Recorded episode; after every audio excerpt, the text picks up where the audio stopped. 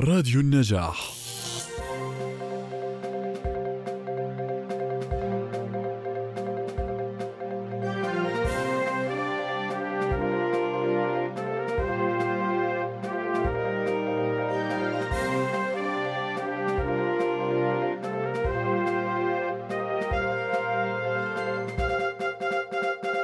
جمعت بين النظر والعمل بين مفكرين وعاملين في الحقل الإنساني والطوعي والفكري. وقدمت محاضرات وقدمت ورش وفتحت مجال كذلك لفنانين يعني المجلس الأمناء نفسه من حيث هو آه، كيان يلتقي ويجتمع دوريا استطاع غير الأعمال متابعة العمل الروتيني للرابطة استطاع كذلك أن يفتح مسارب لمشاريع فكرية. يعني مثلا كان هنالك تداول جيد جدا عن مسألة مفهوم التنوير وما هي رسالة التنوير العربية. ثم بعد ذلك ما هو الفهم التنويري للدين. كل هذه المسائل كانت تدور طبعا في اجتماعنا الدوري ثم تنتقل بعد ذلك لمداولات مجلس الأمناء.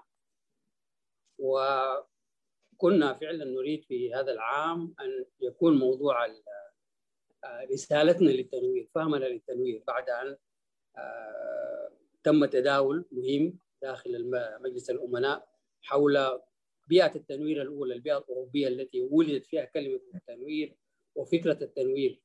ثم البيئة العربية التي كذلك حاولت أن تقارب هذا المفهوم بعدة مشاريع. ثم المقاربة التي تتبناها الرابطة وهي الفهم التنويري للدين. فهذه كلها طبعا قضايا فكرية وفلسفية متشابكة ذات ابعاد تاريخية طويلة فيها مساهمات جيدة. كنا نريد أن يكون لنا اسهامنا المتميز الذي ينفع ال ال الواقع العربي والإسلامي الذي الذي نعيش فيه يعني. آه بالطبع آه الرابطة كان لها عمل منتظم فيما يتعلق بغير غير تقرير التنوير وهو تقرير آه يبذل فيه مجهود كبير من قبل المكتب التنفيذي يدرس فعلا حالة التنوير في أي بلد درسنا الحالة في في الرباط من قبل في عمان ومن قبل في تونس. كنا نطمح هذا العام أن ندرسها مثلا في الخرطوم أو في نواكشوط أو في الجزائر أو في أي معاصم عربية. ينعقد فيها الاجتماع لكن تدرس حالة التنوير، حالة التنوير هي محاولة لرصد العمل الفكري والثقافي والاجتماعي والفني والطوعي والإنساني الذي فعلا يجسد في النهاية مسألة المجتمع المدني. يعني واحدة من أهداف هذه الرابطة أن تقوي حالة المجتمع المدني في المجتمعات العربية المختلفة. فحالة التنوير ترصد ذلك و... ومؤكد الآن تقرير السنوي الذي نعده عن حالة التنوير هو مرجع. إضافة إلى مجلة التنويري بالطبع كان هنالك تركيز من الإخوة في الرابطة منذ البداية على المسائل المتعلقة بالتربية وبالتعليم واستطاعت مجلة التنويري أن تساهم في هذا في هذا الجانب يعني عبر نشر مقالات مختصرة وبحوث مختصرة ثم عبر الموقع الذي يزداد التوافد عليه في السنتين الاخيرتين ويزداد كذلك المساهمات فموقع الآن موقع مهم وأساسي يعني الموقع التنويري في في في على الشبكة شبكة الإنترنت. كما ذكرت إنه لماذا ينعقد هذا الاجتماع في الفضاء الإلكتروني؟ وما الذي منعنا أن نلتقي كفاحا وسفاحا كما قلت؟ الذي منعنا هو الوباء الذي وحد البشرية لمقاومة وباء كورونا والذي فعلا بدل الحياة من حولنا وتكاد تكون المقولة صحيحة انه العالم بعد الكورونا لن يكون هو نفسه بعد كورونا منذ فترة طويلة جدا لم تتوحد البشرية على هدف كما توحدت في المرحلة في العام الماضي حول مقاومة وباء كورونا. صحيح طبعا أن الحركة في الأرض قد قد تباطأت وخفت بما لم يحدث ابدا في في طيلة العقود التي عقبت الحرب العالمية الثانية. الجو كذلك هدأ. ونقصت نسبة التلوث في العالم. كثير من الناس لأول مرة يجلسوا في بيوتهم. أو كثير من الناس لأول مرة يجدوا فرصة للتواصل مع عائلاتهم مع أسرهم.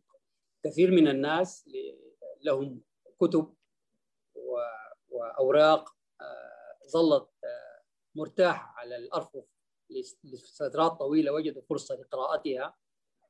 في كذلك أفلام كثير من المشاريع المعطلة التي كان يحتاج الإنسان إلى وقت في بيته حتى حتى يطلع عليها. فكان هذا الشعار في كل العالم ستي هوم ابقى في المنزل التزمت به على الأقل البشرية المتحضرة التي تعيش في هذا النطاق إلى حد كبير. لكن كذلك الوباء كان ابتلاء كبير جدا على البشرية. كثير من الناس لم يستطيعوا أن يعيشوا الأيام الأخيرة مع أحبائهم. كثير من الناس لم يستطيعوا أن يلقوا النظرة الأخيرة على موتاهم. لم يستطيعوا أن يدفنوا موتاهم بطريقة ديسن كريمة.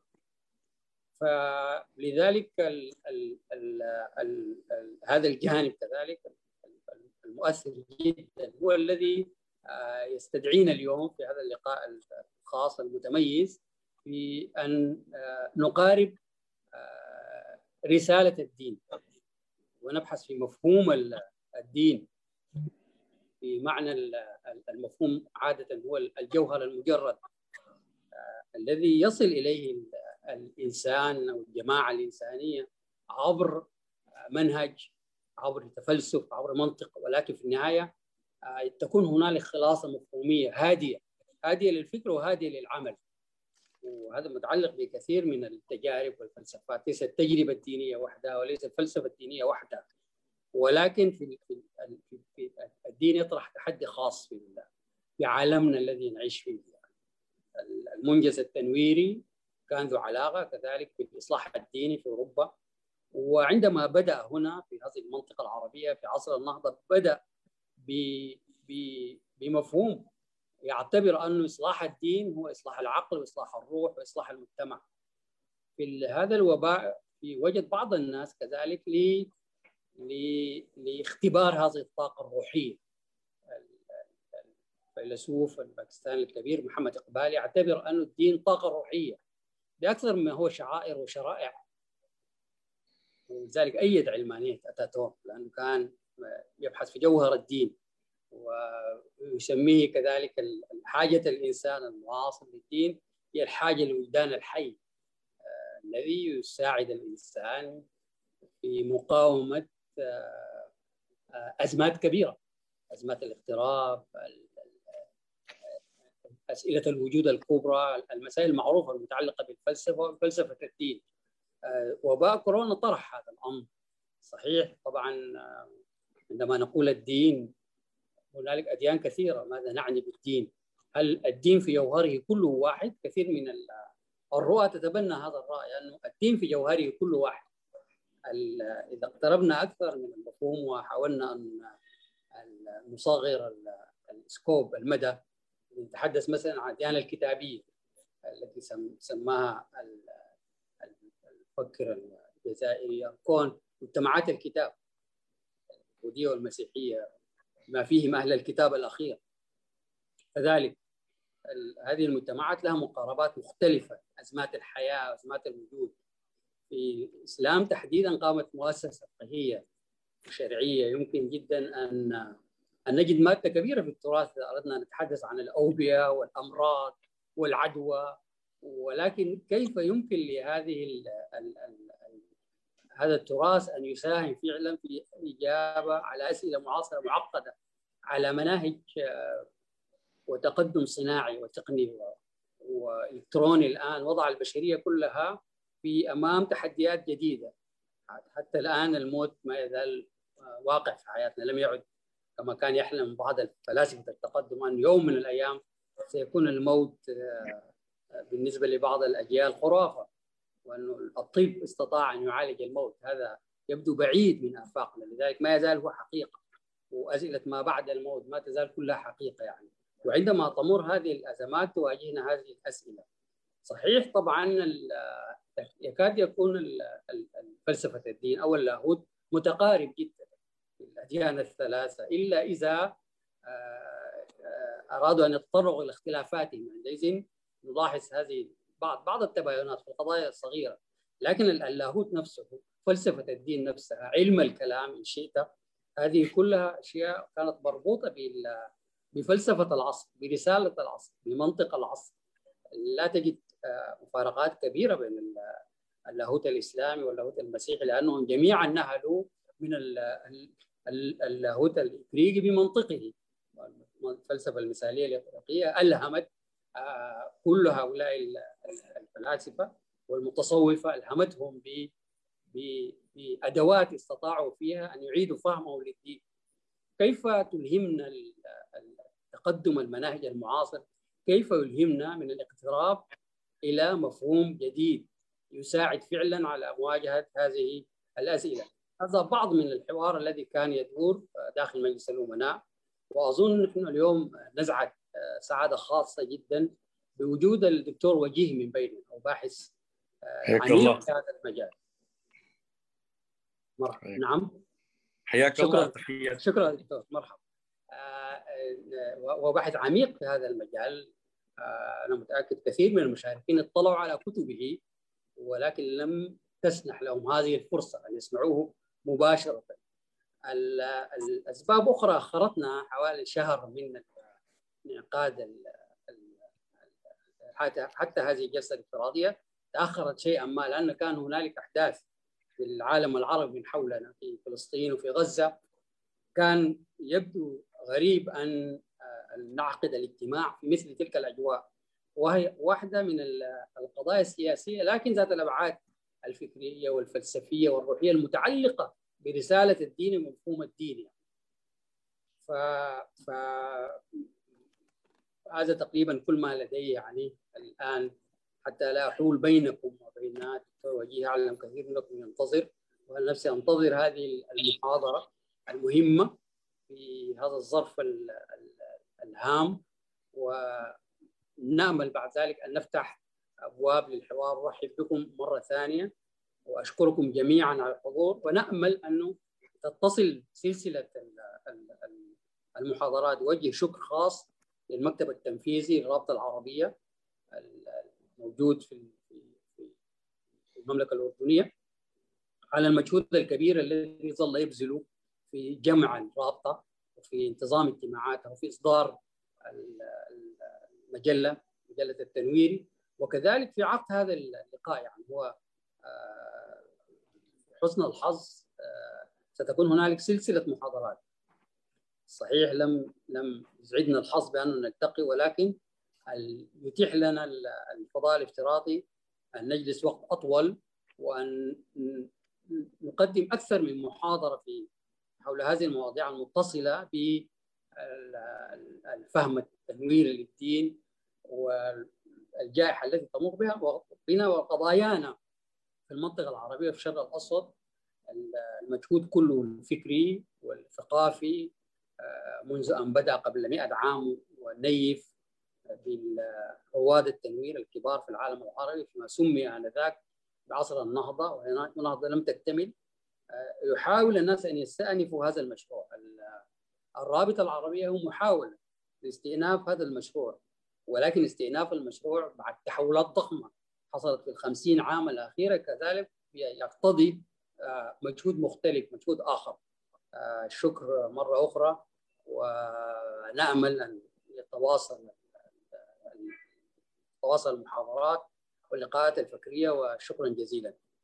وشكرا للاخ يامن على إدارة هذه الندوه شكرا جزيلا دكتور محبوب عبد السلام رئيس مجلس أمناء الرابطة العربية للتربويين التنويريين كما تفضل الدكتور محبوب آه، عنوان المؤتمر السنوي الخامس هذا العام آه، حول الرسالة المعاصرة للدين.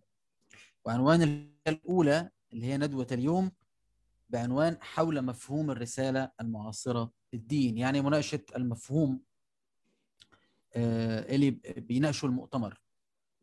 ومن الهام أن نشير أولا إلى السياق الذي ينبع منه سؤال الندوة حول مفهوم الرسالة المعاصرة للدين. لعدة قرون استأثر الدين بسلطة إدارة الاجتماع الإنساني شرقا وغربا. كان خلالها الدين هو المرجعية الأولى والسلطة العليا للقيم والأحكام والتشريعات. حتى خطى العقل الإنساني خطوات هائلة خلال القرنين السابع عشر والثامن عشر تطورت خلالها قدرة الإنسان على فهم الطبيعة من حيث أسبابها لا من حيث غاياتها وعلى مقاربتها باعتبارها موضوعا للتجريب لا موضوعا للتسليم.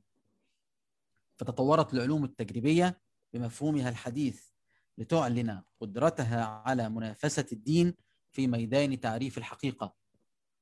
وإنتاج مقاربات تصف نفسها بأنها أكثر موثوقية لتفسير العالم المنظور. وسواء صدقت العلوم الطبيعية أم لم تصدق في هذا الإدعاء إلا أنها استطاعت بتأثير منجزاتها التقنية الهائلة أن تهز أركان السلطة الدينية وتدفعها إلى المواجهة. إلى الدرجة التي تنبأ معها البعض قرب زوال الدين من الساحة مع استمرار تقدم العلوم. هذه العلوم التي افترضت أن بإمكانها أن تحل محل الدين تماما كمرجعية عليا. وخلال هذه المعركة المحتدمة بين الدين والعلم أنجزت المجتمعات الأوروبية إنجازا آخر كان له أثر كبير على تعقيد المسألة. وهو تطور هياكل الإدارة وتنظيم السلطة في بناء الدولة التي عرفت بالحديث. ومن هنا وجد الدين ومؤسساته نفسه أمام خصمين شابين شديدي الحماسة والتفاؤل. وهما العلم التجريبي الحديث والدولة الحديثة بأبنيتها القانونية والسياسية. وبسبب هذه المواجهات الشرسة دفع الدين دفعا لمواجهة أسئلة حادة حول دوره الفعلي وحدود سلطته وخضع لسيف المساءلة حول مستقبله وجدوى وجوده. مما فتح الباب أمام الحديث عن ضرورة تجديد البناء الديني بكامله حتى يستطيع الصمود أمام متغيرات العالم. وربما قرأت هذه التجديدات من البعض على أنها مناورات تطيل عمر الدين لا أكثر. وربما قرأها البعض على أنها تجديد ضروري يتوافق مع الأهمية الحيوية التي يلعبها الدين في حياة الأفراد والمجتمعات. أيا ما كان الحال فقد جاء القرن العشرين بما فاجأ من تنبأوا بزوال الدين فلم يصمد الدين أمام المتغيرات فقط وإنما تعددت أوجه تجلياته وأعيد تشكيل دوره الاجتماعي مما دفع المسألة إلى مساحة أكثر تعقيدا. كيف يمكن الجمع بين هذه الأبنية جميعا في إطار اجتماعي واحد؟ ثم جاء القرن الحادي والعشرين بمزيد من التعقيد. إذ فاجأت الطبيعة العالم بأنه لم يسيطر على الكون ولم يفهمه بالكامل كما تصور وأن حجم المعرفة الحالية بالكون أبعد بكثير من أن يدعي امتلاك الحقيقة أو افتراض مقاربتها. وفي خضم هذه الأسئلة المتشابكة والمركبة نعيد طرح السؤال حول المفهوم المعاصر لدور الدين وحول جدوى أو كيفية الاستجابة الاستفادة من التجربة الأوروبية التي شهدت كل هذا الصدام بين العلم والدين وغيرها من الأسئلة الكثيرة المرتبطة مرتبطة بالموضوع. يناقشها معنا اليوم ضيوفنا الكرام الدكتور وجيه قنصو والدكتور المحبوب عبد السلام. ضيوفي الكرام الدكتور وجيه قانصو كما هو معروف هو فيلسوف ومفكر لبناني حصل على درجة الدكتوراه من الولايات المتحدة الأمريكية في هندسة الإنسان الآلي والتحكم الذكي إلا أن اهتمامه بدراسة الإنسان الحقيقي قادته لدراسة الفلسفة والحصول على شهادة الدكتوراه فيها. يعمل دكتور قنصو أستاذا للفلسفة في الجامعة اللبنانية ويحاضر في العديد من الجامعات العربية في الفلسفة وتأويل النص الديني وهو مؤلف للعديد من الكتب والمقالات حول اللاهوت الإسلامي. والفلسفة والتأويلات والفكر العربي المعاصر والحديث. شغل منصب مدير المعهد الملكي للدراسات الدينية في الأردن. من بين مؤلفاته العديدة التعددية الدينية في فلسفة جون هيك أئمة أهل البيت والسياسة النص الديني في الإسلام جدل الحرية والعدالة في الفكر الإسلامي المبكر.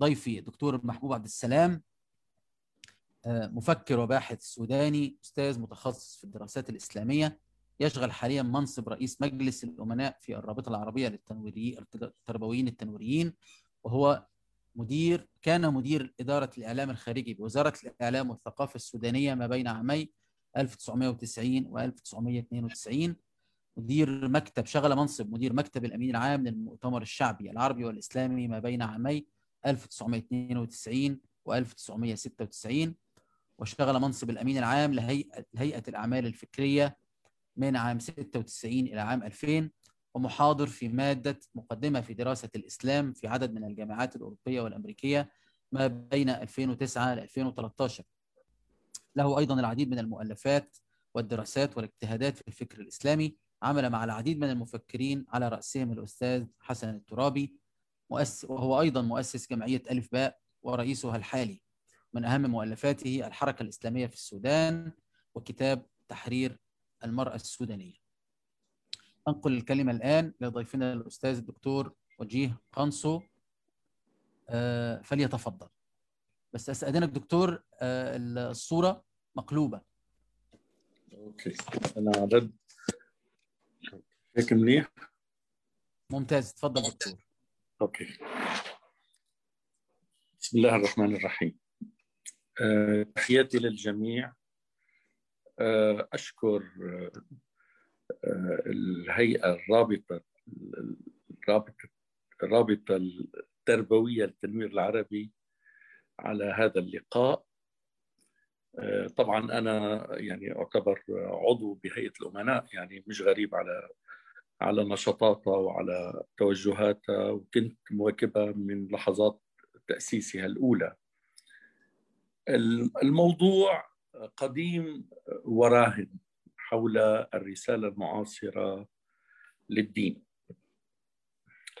وبحد ذاته العنوان يعني فيه شيء من من التركيب ويحمل بداخله أيضا مفارقة.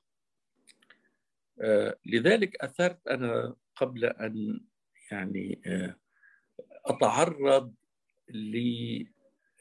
للإثارات الدينية في الزمن المعاصر وخاصة بالمقدمة اللي تفضل فيها الدكتور المقدم.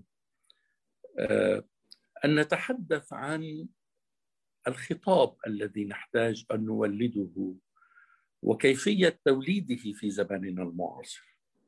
لأنه إذا بدنا نحكي عن الرسالة المعاصرة للدين كأن هنالك شيئا ثابتا أو مقررا وليس لنا إلا أن نكشف عنه أو نتلوه ونعرف الآخرين به. في حين أن بحد ذاته هذا العنوان هو يحتاج إلى صناعة يحتاج إلى ابتكار. يعني هو شيء غير موجود بحاجة أن نعمل على ايجاده وهون برجع بقول إنه نحن بحاجة أن نفكر كيف ننتج الخطاب أكثر من من أن نكشف ماذا هنالك في الدين بحد ذاته. لأنه إنتاج الخطاب هي بقدر ما هي تعرف إلى دلالات النص الديني. والأبعاد العميقة الموجودة بداخله بقدر ما فيه شيء من الإبداع الإنساني. القدرة الإنسانية إما في الكشف أو في الابتكار أو في الإبداع. فالخطاب آخر الأمر نحن الذين ننتجه كبشر. وأستحضر العبارة المشهورة لقول الخليفة الرابع علي بن أبي طالب عندما قال إن هذا القرآن لا ينطق لكن ينطق به الرجال.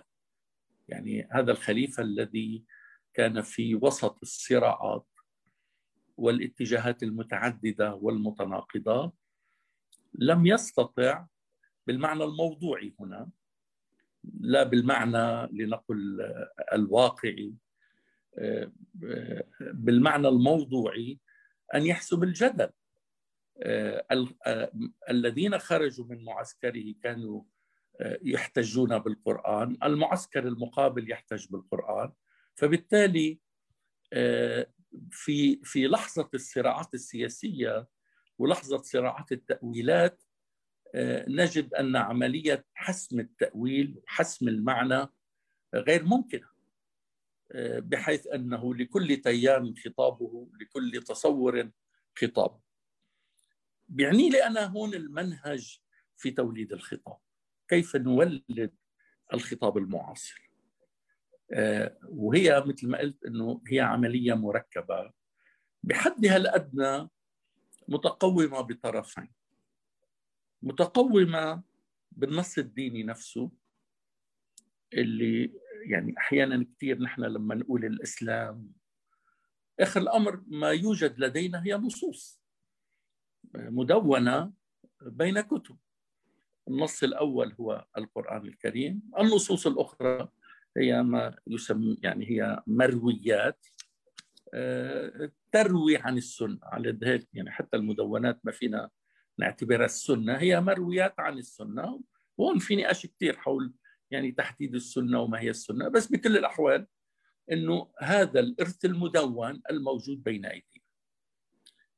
هذا الإرث يستطيع أن يخاطب زمانه وهو أنشئ ليخاطب زمانه.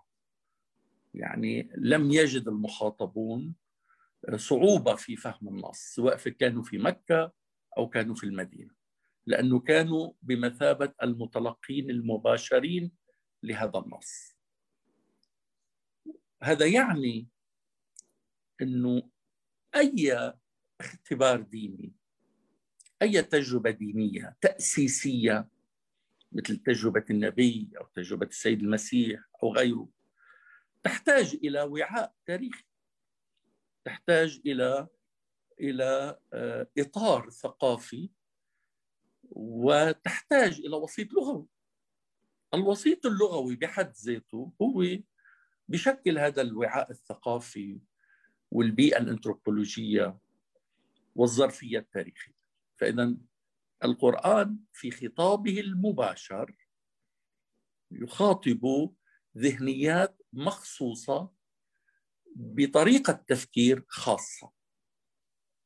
وهون شوي يعني العقل العقل الديني المحافظ كثير يعني عنده مشكلة مع هذا النمط من العرض مع إنها هي هي وقائع موضوعية. يعني أنا هون هون أنا لا أصدر احكاما لأنه دائما بحاول يتجنب الحديث عن الوعاء التاريخي للنص أو الظرفية التاريخية للنص ودائما بحاول يسلخ النص عن ظرفيته التاريخية إنه خصوصية المورد لا تخصص الوارد حلال محمد حلال إلى يوم القيامة حرام حرام. إلى آخره من هذه الإطلاقات التي تريد أن تقفز فوق الشروط الموضوعية والواقعية لعملية تشكل النص وظهور النص وتدوين النص والطريقة التي وصل فيها النص إلينا.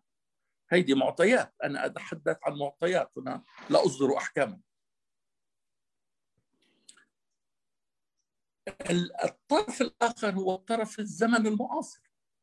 كيف يخاطب دين من زمن آخر متقوم بلغة مختلفة مصاغ في خطابه المباشر آه، داخل إطار ثقافي خاص بحيث إنه المخاطب المباشر في زمن النبي لا يجد صعوبة في فهمه في حين أن أي فرد حتى المسلم يحتاج إلى أن يعود إلى المراجع اللغوية والمراجع التفسيرية والتأويلية لحتى يحدد معنى آية معنى عبارة معنى جملة. يعني هو يوسط آه، جملة مرجعيات ليفهم النص لأننا لسنا المخاطبين المباشرين في النص في حين أن المخاطب المباشر لم يكن بحاجة إلى كل هذا. كان يفهم النص بشكل واضح ولذلك كان في التعبير للقرآن الكريم أنه كلمة المبين. أي الظاهر الواضح الذي لا يحتاج إلى يعني لا, لا يحمل بداخله التباسات أو صعوبة في الفهم إذا عندما يريد هذا النص أن يخاطب زمنا آخر لا يمكنه أن يخاطبه مباشرة بنصه المباشر شو يعني هذا الكلام؟ يعني أنا ما بقدر لما بدي أعالج مشكلة راهنة أي مشكلة بيستشهد بآية أي مشكلة بيستشهد بحديث أي مشكلة بيستشهد برواية وهذا النمط الشعبوي إذا بدكم وليس المعرفي في محاولة يعني إثبات أن الإسلام لكل زمان ومكان أو إذا بدكم الطريقة الساذجة في نقل الإسلام إلى زماننا المعاصر. ولأن هذا النمط من التداول لا يقوم على أرضية معرفية آه، وتنظيرية دقيقة فيحصل الكثير من الالتباس ويحصل الكثير من الفوضى في أول النصوص الدينية بحيث بيجي واحد بيستعمل آية يعني بيستعملها من دون أن يتأكد أنها تطابق ظرفيتها طبيعتها منطقها. فإذا مخاطبة المعاصر بالنص الديني المباشر أنا برأيي هذا كلام غير ممكن. وأن أولد يعني آه، أن أولد مجموعة حلول من يعني العبارات آه، عبارات النصوص بنحو مباشر أنا أعتبر إنه هذا آه، هو أقرب إلى هو يعني هو فعل من الناحية العلمية ضعيف علميا ركيك معرفيا وأقرب إلى الشعبوية منه إلى يعني النشاط العلمي الصحيح. أنا بس حابب أعطي مثل بسيط إنه بالتاريخ الإسلامي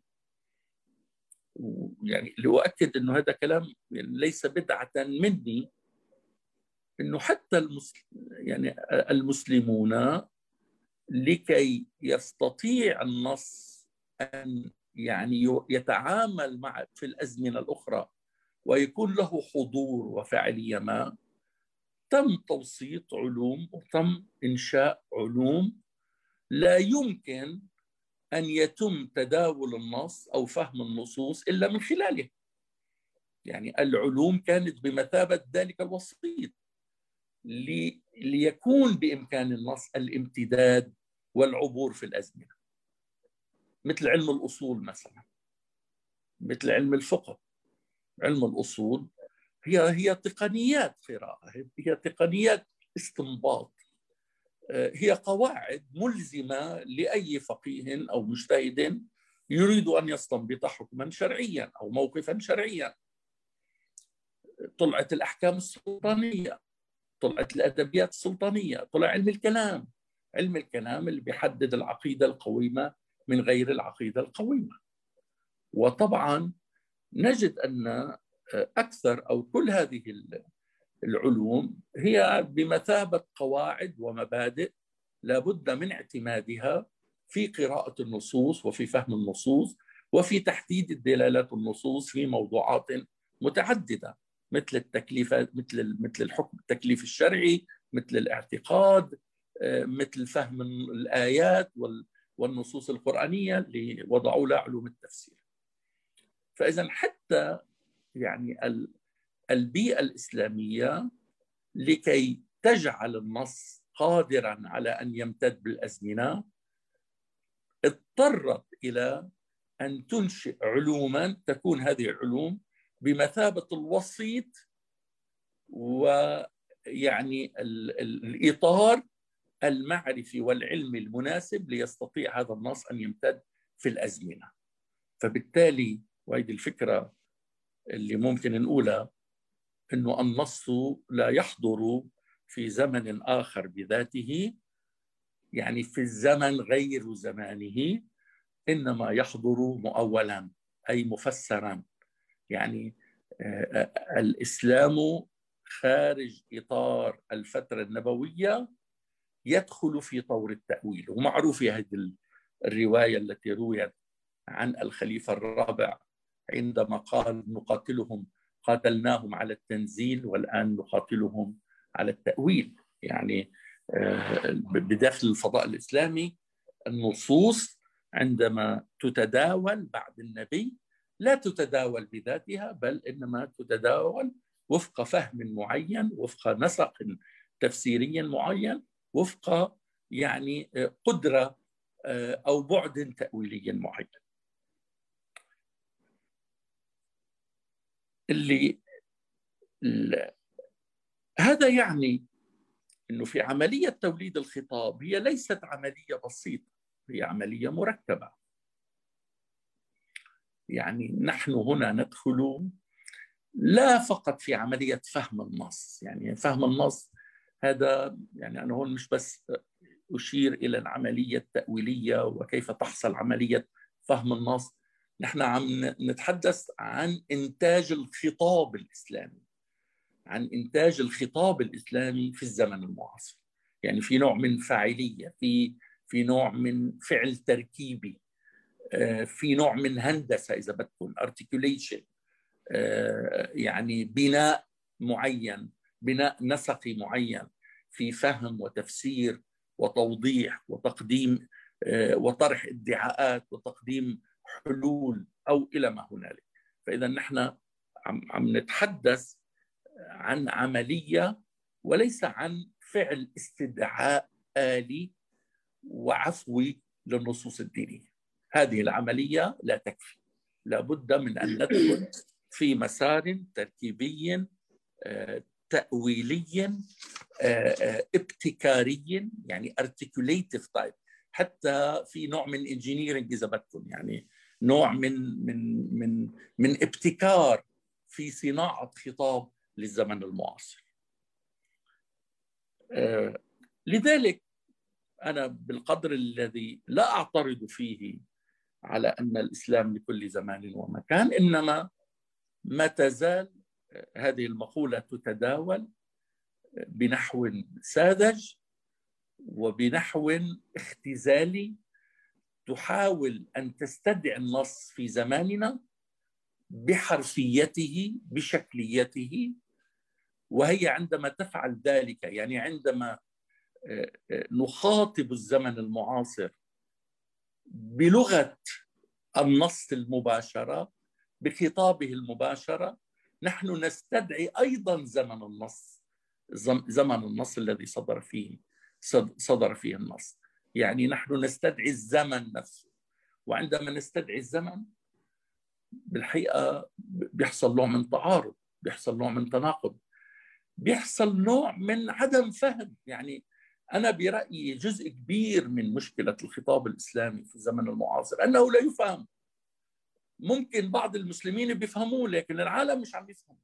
يحمل الكثير من الادعاءات يحمل الكثير من الأطروحات المعيارية والأحكام المعيارية وأحكام الإدانة آه، وبيحمل كثير من يعني الحلول آه، اللي هي أقرب إلى حلول نرجسية منها إلى حلول واقعية فعلية يعني حلول افتراضية إذا بدكم. بالتالي العالم فعلا لم يستطع أن يفهم حقيقة هذا الخطاب. ولذلك يمكن لأجل هذا السبب اضطر الغرب نفسه يحاول هو يدرس الإسلام نفسه.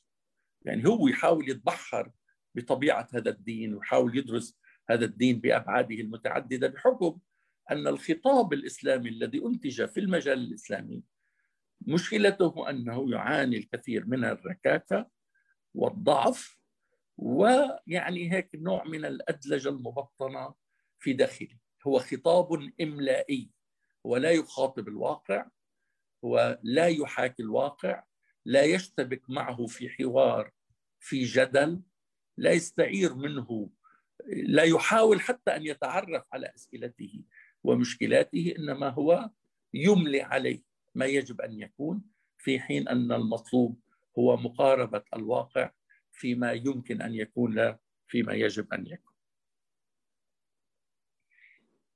اذا رسالة الإسلام المعاصرة هي عملية نشاط تأويلي. تذهب أبعد من القراءة اللغوية. وهيدي أحد يعني مشكلات فهم النص.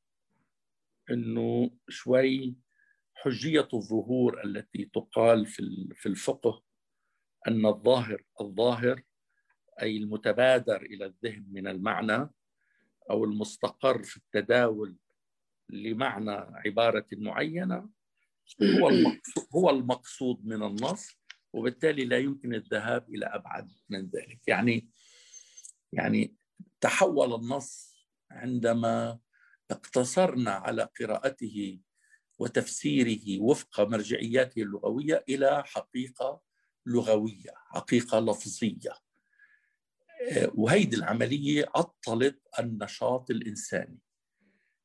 عطلت القدرة الإنسانية على إلى الذهاب إلى ما هو أبعد من الدلالة اللغوية. ونحن عم نحكي بالدلالة هون عم نحكي دلالة الطبقات. يعني الدلالة ما أبعد لا تلغي الدلالة اللغوية، لا تلغي الدلالة اللفظيه. إنما تذهب إلى ما هو أبعد منها تذهب إلى عملية الربط بين نص ونص آخر وهذه الفكرة اللي يعني كلنا بنعرفها إنه القرآن تكلم عن نفسه كوحدة لغوية متكاملة. ذلك الكتاب لا ريب فيه. تكلم عن نفسه كوحدة. في حين أن القراءة أو أكثر القراءات حتى ما نهضم يعني بعض الإنجازات وبعض بعض الأعمال اللي أنجزت في مجال التفكير الإسلامي أكثرها طابع تجزيئي يتعامل مع كل يعني عبارة لوحدها دون أن يكون هنالك يعني فعل عقلي أو نشاط علمي أو معرفي يذهب إلى ما هو أبعد من ذلك. يتعرف إلى الكتاب كوحدة. يتعرف إلى حقيقة الإنزال للتنزيل الإنزال اللي هو عندما نزل القرآن إنا أنزلناه في ليلة القدر. هذا الإنزال الواحد. هذه الحقيقة الواحدة هذه الصورة الواحدة. والتنزيل اللي هو النزول يعني التفريق في نزوله. فهنالك حقيقة تقف وراء هذه الحقائق المتفرقة المتعدد هذه المنطقة بالحقيقة ضعيفة. بديش أقول مفقودة لكن ضعيفة. أو أقلها لم توضع على سكة النشاط العلمي والمعرفي. بالتالي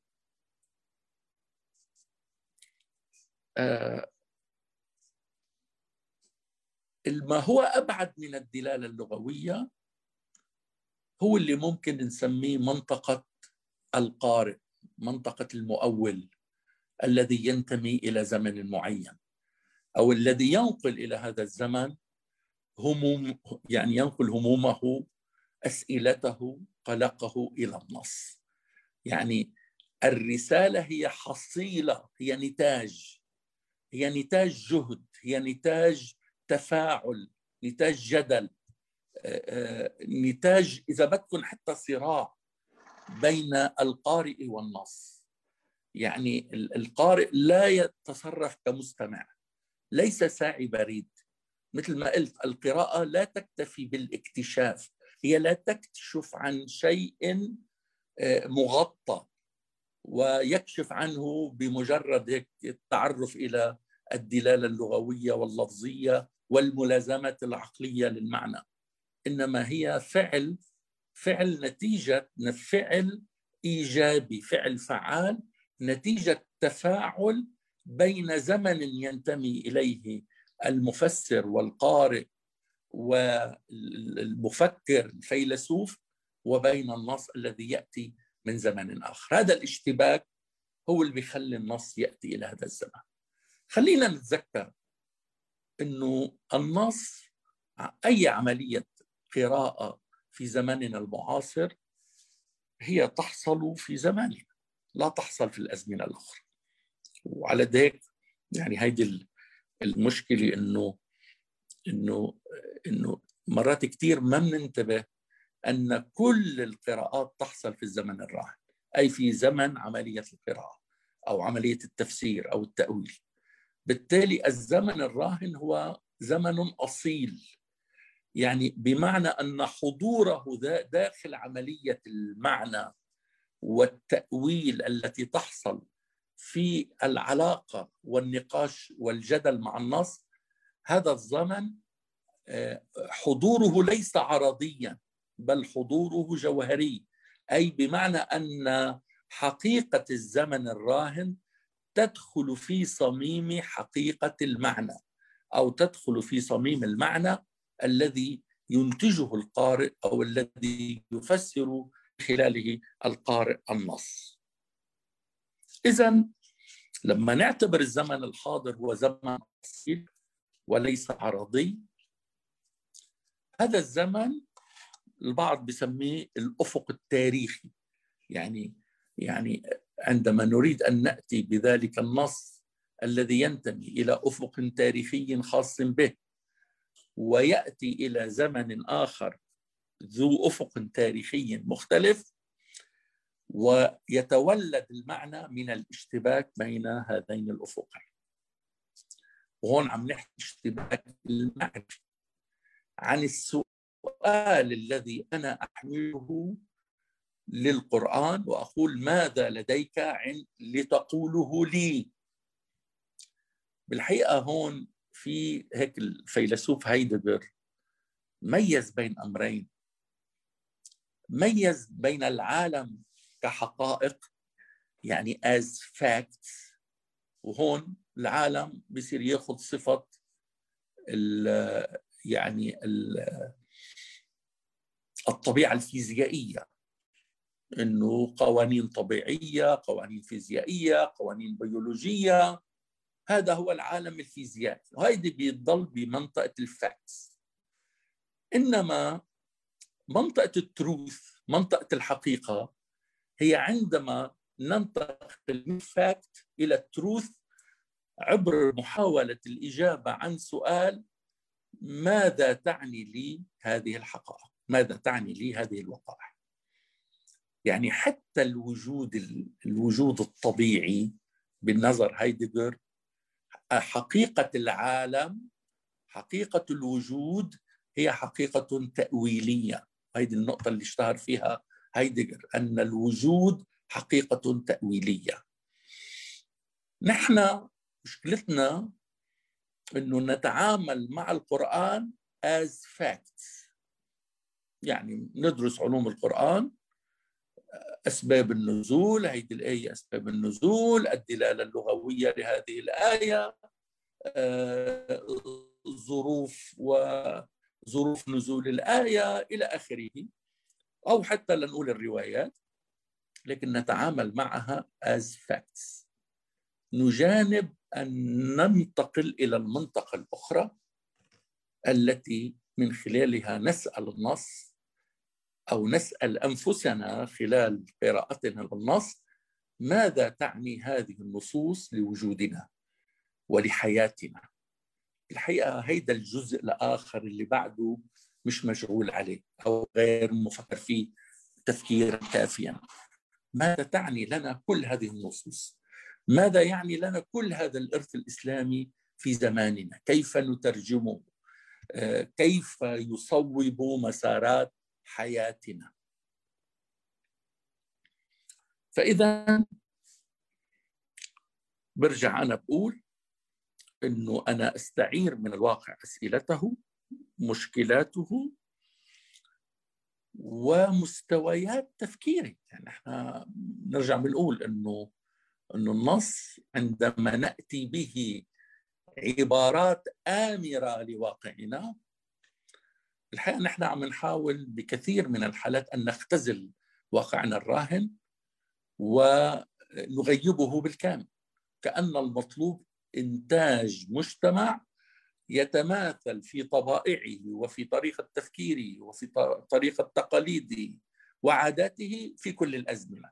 يعني مرات عم نفهم نحن أن الإسلام لكل زمان ومكان هو أن تتطابق المجتمعات الإسلامية وغير الإسلامية أن تتطابق في قيمها وتفكيرها وعاداتها وطرقها أن تكون متماثلة ومطابقة. يعني كأنها طريقة أو دعوة إلى إنشاء مجتمعات ساكنة مجتمعات لا يد للإرادة الإنسانية أو الحرية الإنسانية بداخله لأنها مجتمعات غرضها التماثل مع التكليف. مع الأمر الإلهي. يعني بين هلالين الأمر الإلهي؟ لأنه هون هذا هذا ادعاء بنظري وليس وليس حقيقة. فهذا النمط من الدعوة إلى إنشاء المجتمعات الساكنة التي تغيب الإرادة الإنسانية، تغيب الابتكار الإنساني وتغيب الحرية الإنسانية. هذا النمط من التفكير هو اللي فهم الإسلام لكل زمان ومكان. أو أن حلال محمد حلال إلى يوم القيامة. وأن حرامه حرام إلى يوم القيامة. أنا برأيي هذا التفكير اللي بسط أو تعامل مع النصوص تعاملا سطحيا أو ساذجا في حين أنه نرجع للفكرة الأصلية المطلوب إنتاج خطاب. خطاب يتولد في كل زمن. يعني القراءة الأصيلة هي القراءة التي لا تكرر القراءة السابقة. هون لما نستحضر مكونات الزمن الراهن وخصوصياته وأسئلته وهواجسه وقلقه وطرق تفكيره ومستويات الإنسانية اللي وصلها والتطلعات اللي وصلها وهي التطلعات بناخذها إلى النص أو بنجيب النص لإلها. بالحقيقة هون عم في عندنا فعل فرادة إنتاج فرادة يعني آه، إنتاج لا يتكرر. إنتاج كل مرة بيتكرر بيطلع معه شيء جديد كل مرة بيعيد الإنتاج ما بيعيد إنتاج شيء سابق بيولد شيء جديد. وهيدا مجال الحرية الإنسانية والإبداع الإنساني في مجال قراءة النصوص الدينية. يعني بالوقت اللي حرصت الأدبيات الإسلامية التراثية في أن تضع طريقة للتأويل الصحيح التفسير الصحيح والتفسير المذموم بين هلالين لتقلنا أنه في طريقة وهي الطريقة ما في مجال غيرها معنى ذلك هي تدعو إلى إعادة إنتاج نفس المعنى إعادة إنتاج نفس الفكرة وإغلاق الطريق على مسار التفكير الإنساني وعلى أصالة زمن أصالة كل زمن في إنتاج حقيقته الدينية وفي إنتاج تأويله الديني ومعناه الديني واختباره الديني. فبالتالي آه، يعني آن الأوان أن ندرك أو بحاجة أن نميز بين الدين في مكوناته التأسيسية وبين الخطاب الديني الذي ينتجه الفاعلون المسلمون وغير المسلمون لأن نحن عم نتعامل إذا إذا آمنا أنه الإسلام خطاب كوني ممكن غير المسلم يساهم بهذه العملية ويكون له دور إيجابي بهذه العملية. فنحن عم نحكي عن الخطاب الذي يتولد باستمرار وبطريقة مبتكرة وبطريقة جديدة دائما في كل زمن وفي كل عصر انطلاقا من هواجس وهموم ذلك الزمن. دكتور قديش بعد معي وقت؟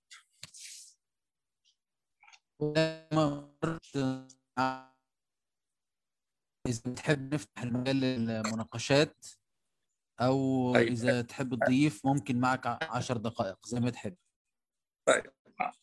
عشر دقائق بتصور معقولين يعني لأنه عندي شيء بدي أقوله. ممتاز. أوكي. ممتاز. آه أنا رح أنتقل هون لنقطة إضافية.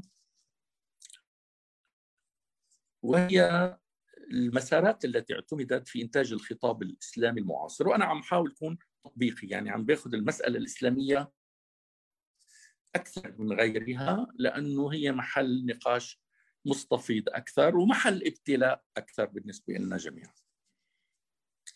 بالمجال الإسلامي على مستوى الخطاب الإسلامي المعاصر وطبعا كانت أنا برأيي آه، يعني باللحظة اللي وقف الزمن بطريقة أو أخرى الزمن كمفهوم والزمن كحقيقة فلسفية في في مسار التفكير الديني والإسلامي ظهرت مشكلة ما نسميه بالحداثة. وسموها كثيرون هي صدمة الحداثة. كان في نوع من وطبعا الحداثة هون مثل ما قلت هي ليست فقط في مظاهرها العلمية اللي تفضل فيها الدكتور المقدم آه، أو الإدارية أو الفكرية هي بعمقها الفلسفي هي رهانات وجودية آه، وإنسانية في طبيعة الحقيقة الإنسانية والوجود الإنساني. يعني في عمقها رهانات إنسانية جديدة غير مسبوقة ليست فقط في الفضاء الإسلامي إنما أيضا في الفضاء الديني المسيحي نفسه اللي برزت فيه الحداثة وظهرت فيه الحداثة.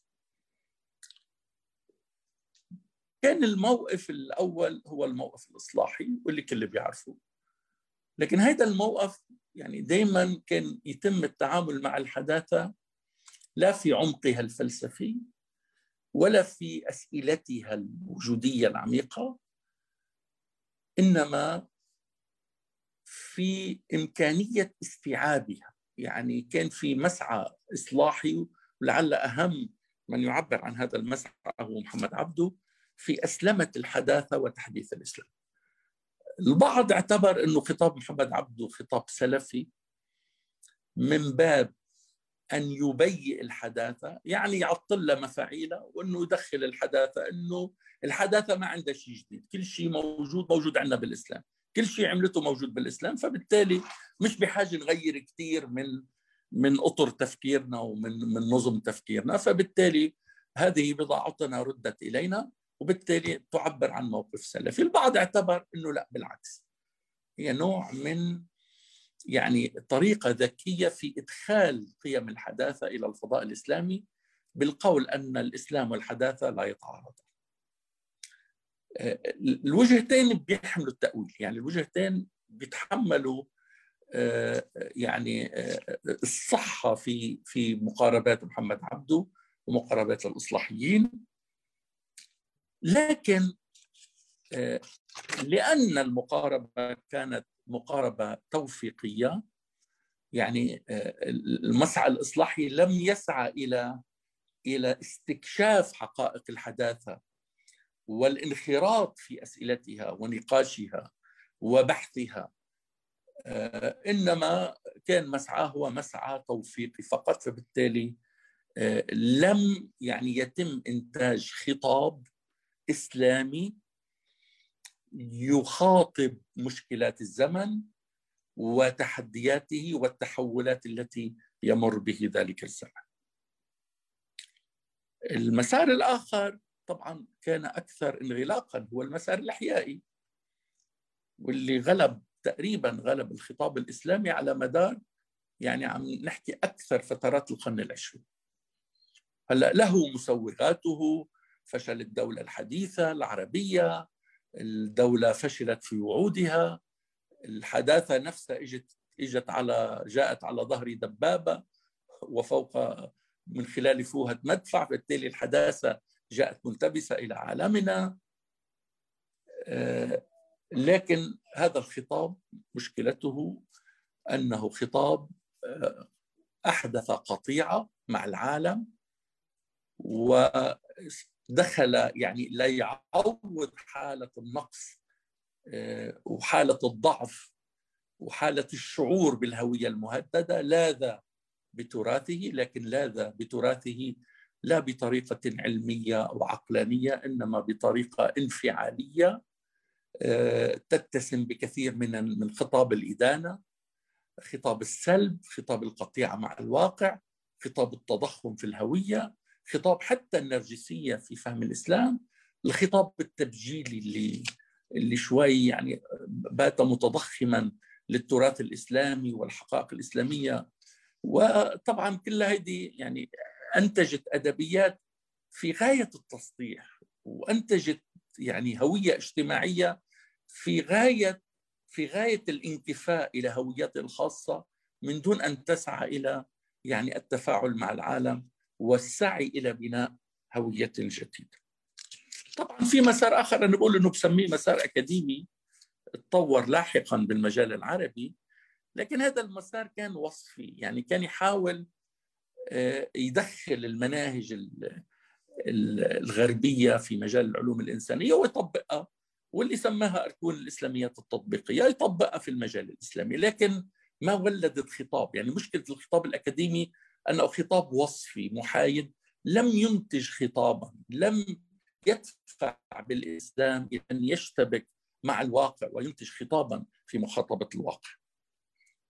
أنا أريد أن أقول في أربع عناوين بعتبر أو العنوان العام بالبداية اللي بشكل الإطار الجامع لكل هذا العناوين إنه الدين طبعا خطابه كوني والإسلام بالتأكيد هو ذو طبيعة كونية، صحيح أنه متلبس بظرفية يعني خطابه اللغوي المباشر متلبس بظرفية تاريخية إلا إلا أن في العمق الخطاب الإسلامي خطاب خطاب الإنسان خطاب بني آدم.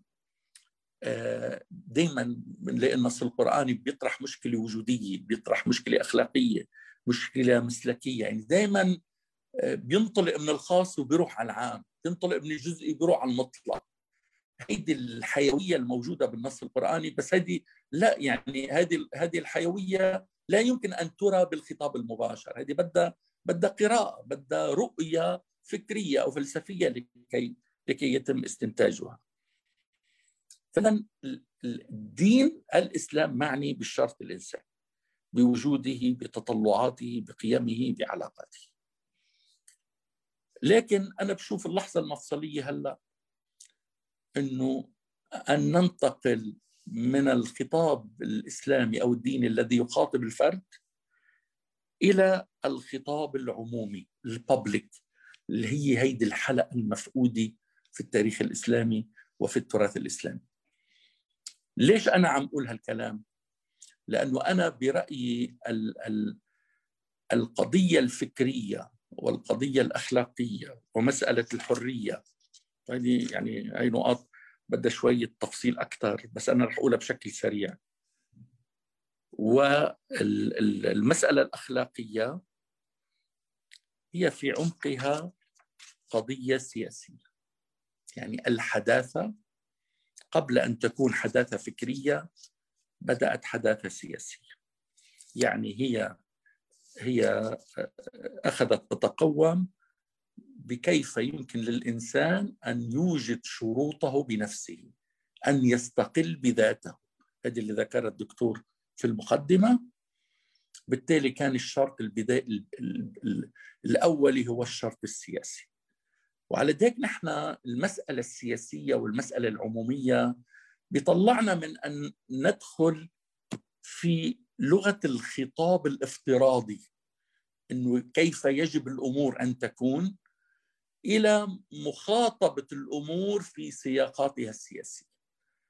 والسياق السياسي بالحقيقة يعني الفكرة السياسية الغربية الحديثة هي في عمقها واساسها مرتبطة بطبيعة الإنسان وحقيقة الإنسان وأساس الوجود الانساني. أعطي مثل. لما نحكي على العقلانية ال rationality. ال rationality الغربية غير ال reason. في ناس كثير بيخلطوا وهيدي محمد عبده عمل خلط فيها. إنه ال rationality هي نشاط. ال reason هي قوانين لطريقة التفكير ال rationality هي نشاط ليكون الفعل سلوك منطقي أو سلوك عقلاني قائم على قاعدة عقلانية.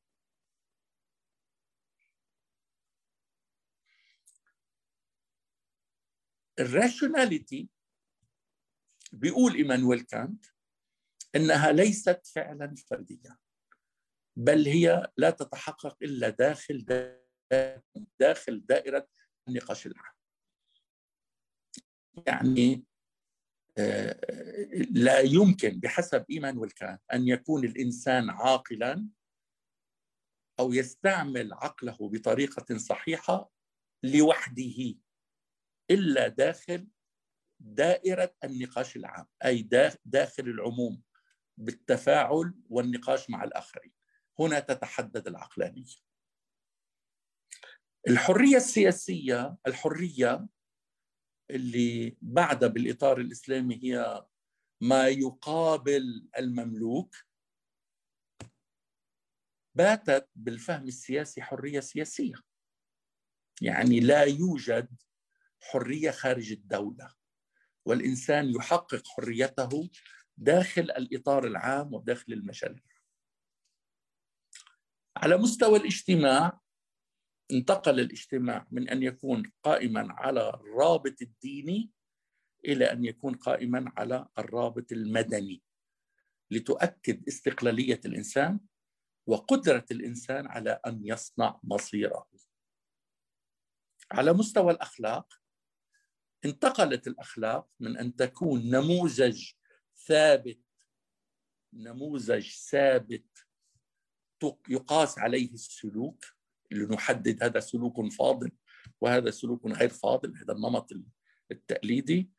انتقل الأخلاق إلى أن تكون الحرية شرطه أي أن الإرادة الإنسانية هي التي تضع قانونها الأخلاقي. يعني الأخلاق صناعة وليست نموذجا ثابت الأخلاق اختبار إنساني حر. كل ما يحقق إمكانات الإنسان وقدراته ويرفعه إلى مستويات أعلى تتحقق الأخلاقية. يعني حتى البعض اعتبر إنه الأخلاق بعمقها فعل سياسي إنه public action فعل سياسي عام وليس فعل فردي. يعني انتقلت الأخلاق من أن تكون سلوكا فرديا إلى أن تكون سلوكا عاما. على قد هيك أنا بقول وهيدي بشوفها أنا التحولات الكبرى اللي حصلت واللي بحس إنه بعدها ما التقطت وبحاجة نحن نلتقطها ونشتبك مع مع الإسلام فيها. وخليني أقول إنه إنه الحداثة الغربية قبل أن تكون حداثة فلسفية كانت حداثة لاهوتية. يعني الجدل دخل بدأ داخل داخل المعترك اللاهوتي. بدأت مع توما الأكويني إذا حدا بده يراجع مع دنس سكوت مع ويليام أوكهام آه، يعني برونو. بلشت آه، معركة لاهوتية مع مارتن لوثر وبعدين صارت معركة فلسفية وانتقلت المسألة لن تأخذ تاسيسا فلسفيا لاحقا بعد حوالي ثلاث قرون. نحن بحاجة إلى هذا النوع من من الاشتباك إلى التعرف إلى الفضاءات الحقيقية للوجود الإنساني والشرط الإنساني المعاصر وبحاجة على ضوءه ندخل في اشتباك مع النص لنستولد ونبتكر خطابا اسلاميا. مثل ما قلت إنه الخطاب الإسلامي ليس فعل كشف وليس فعل نقل إنما هو فعل ابتكار وإبداع. وشكرا لك. شكرا جزيلا دكتور وجيه وكل الشكر لأن حضرتك أكرمتني يعني واقتصرت على على الوقت المحدد لنترك المجال للضيوف. للمناقشة لنستفيد أكثر يعني من من مداخلة حضرتك. خليني يعني بينما ننتظر بعض المداخلات من الجمهور وقبل أن أنتقل للدكتور محبوب إذا تسمح لي دكتور أناقشك في بعض النقط اللي وردت في كلمة حضرتك. أو أو خليني أطرح عليك تساؤل يعني ورد في ذهني وأنا بستمع لحضرتك. وكلمتك أغلبها أو يعني الثيم العام لها يركز على مسألة صناعة الخطاب كفعل تأويلي. دكتور الصورة نعم. مقلوب الصورة مقلوبة مرة ثانية آه كده مظبوط كده مظبوط. يعني دكتور خليني خليني أسألك إلى أي مدى وإحنا بنتكلم عن الإسلام وعن زي ما حضرتك يعني تفضلت الطريقة الإملائية في فعالية النص على الواقع أو فعالية النص الديني بشكل مباشر. يعني إلى أي مدى وإحنا ونحن نتحدث عن خطاب الخطاب الإسلامي الراهن خلينا نقول بالشكل ده إحنا بنكون في الحقيقة مش بنتكلم عن تراث الإسلام وتقاليده المعرفية بقدر ما بنتكلم عن الطريقة اللي صدرتها الحركة السلفية. اللي هي حركة حديثة جدا زي ما حضرتك تفضلت يا رد فعل يعني حديث جدا لا يعبر عن تراث الإسلام وتقاليده المعرفية بقدر ما يعبر زي ما حضرتك تفضلت عن ردة فعل معينة تجاه مسألة الحداثة. بينما يعني هذه ردة الفعل تدعي لنفسها التمثيل الحصري لتراث الإسلام أو تمثيل نوع من أنواع البيوريتانية القصوى النص الديني وهذه الصورة هي التي يعني تقع في أذهاننا ونحن نتحدث تقع ضمنا ونحن نتحدث عن الخطاب الإسلامي. يعني إلى أي مدى يمكن أن نجد فوارق بين هذه الطريقة السلفية في التعامل مع النص وبين المنهجية التي تم ترسيخها عبر عدة قرون في تقاليد معرفية زي ما حضرتك أشرت بنفسك يعني في مسألة العلوم الإسلامية مثلا. هي علوم وسيطة. يعني أنا السؤال اللي ألح على ذهني وأنا بستمع لحضرتك هو متى كان النص أصلا فعالا بشكل مباشر أو يتم فرضه بشكل مباشر على النص؟ صحيح إن الفكر السلفي والتيارات السلفية رسمت دي الصورة بأثر رجعي للتاريخ الإسلامي بالكامل. لكن إلى أي مدى دراسة التاريخ الإسلامي ذاته بعيدا عن تأثير هذه الصورة؟ يعني يمكن أن يكشف لنا فعالية أخرى وعملية ولية متجددة قامت فعلا بتطبيق اللي حضرتك بتدعو إليه من هذه العملية الإبداعية من تجديد الخطاب بشكل مستمر. يعني انتهت إلى تقاليد معرفية معينة فيها قدر من المرونة وفيها قدر أيضا من الاتساق وال وال وال وال والصلابة. فيعني ده ده السؤال ده السؤال. أوكي. آه يعني طبعا لك التعميم بيغبن بيغبن بيظلم مرات. يعني أنا مرات بس أحكي بالعموم وبحاول إنه أقول مش الكل بفكر هيك. آه إنما يعني أنت عم ترصد آه مثل مثل تيارات واتجاهات. آخر شيء عم ترصد بقلب نهر. وممكن يكون في نهر يعني متدفق بس على جنبه سوائي معينه سوائي مي. موجودة على جنبه الغالب في نمط التفكير الديني وهون عم بحكي مش التفكير الأكاديمي يعني يعني ممكن أنا أحكي عن الإسلام بالجامعة غير ما أقول لأ يابا أنا بصفتي كمسلم أفكر كذا كذا والإسلام أنتج خطابه بهذه الطريقة. النمط الغالب بعده هيدا النمط المحافظ.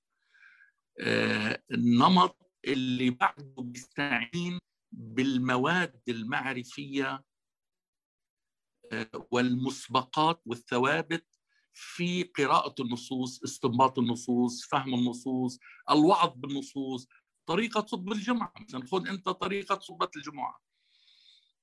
أه تكاد هذه الخطبة يغلب عليها خطاب الإدانة دائما إدانة السلوكات المنحرفة. أه الخطاب المحافظ المتشدد. الذي يقف على مسافة من تحولات الحياة والمجتمع. الخطاب المعياري يعني اللي بيجي من فوق هكذا يجب أن تكون الأمور دائما. لا إنه والله يدخل على المشكلة ويقراها ويحللها. آه لم تظهر إلى الآن في مبادرات وجهود مهمة وقيمة لكنها لم تشكل تيارا معرفيا وفكريا متجذرا داخل فضاءات التفكير الإسلامي بحيث أنه نعتبره هيدا مثل مثل منهج أو طريقة تفكير عم تاخذ تأويل الإسلام وفهم الإسلام باتجاهات مختلفة على هامش المؤسسة الدينية التقليدية.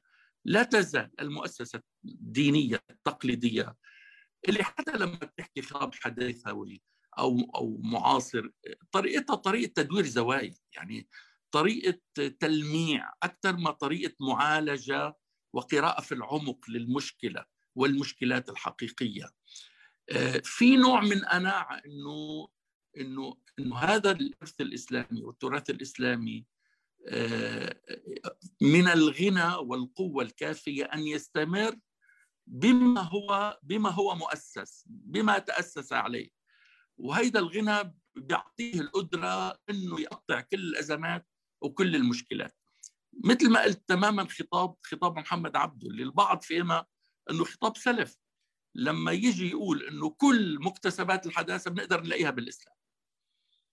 وهيدي قراءة بالحقيقة تسطيحية جدا لمشكلة لأصل مشكلات الحداثة وهذا بيرجع كمان لغياب النمط التفكير الفلسفي وبتعرف أنت موقع الفلسفة في التاريخ الإسلامي وقديش حاولت الفلسفة إنها يعني تاخذ مشروعية لكن بمسارها الأخير لقت مشكلة. بعد إلى الآن الفلسفة تجد لنفسها مشكلة الاعتراف والمشروعية ك كنمط تفكير مش بس في الجامعات كنمط تفكير في الحياة في المجال الديني في المجال في المجال الإنساني بشكل عام.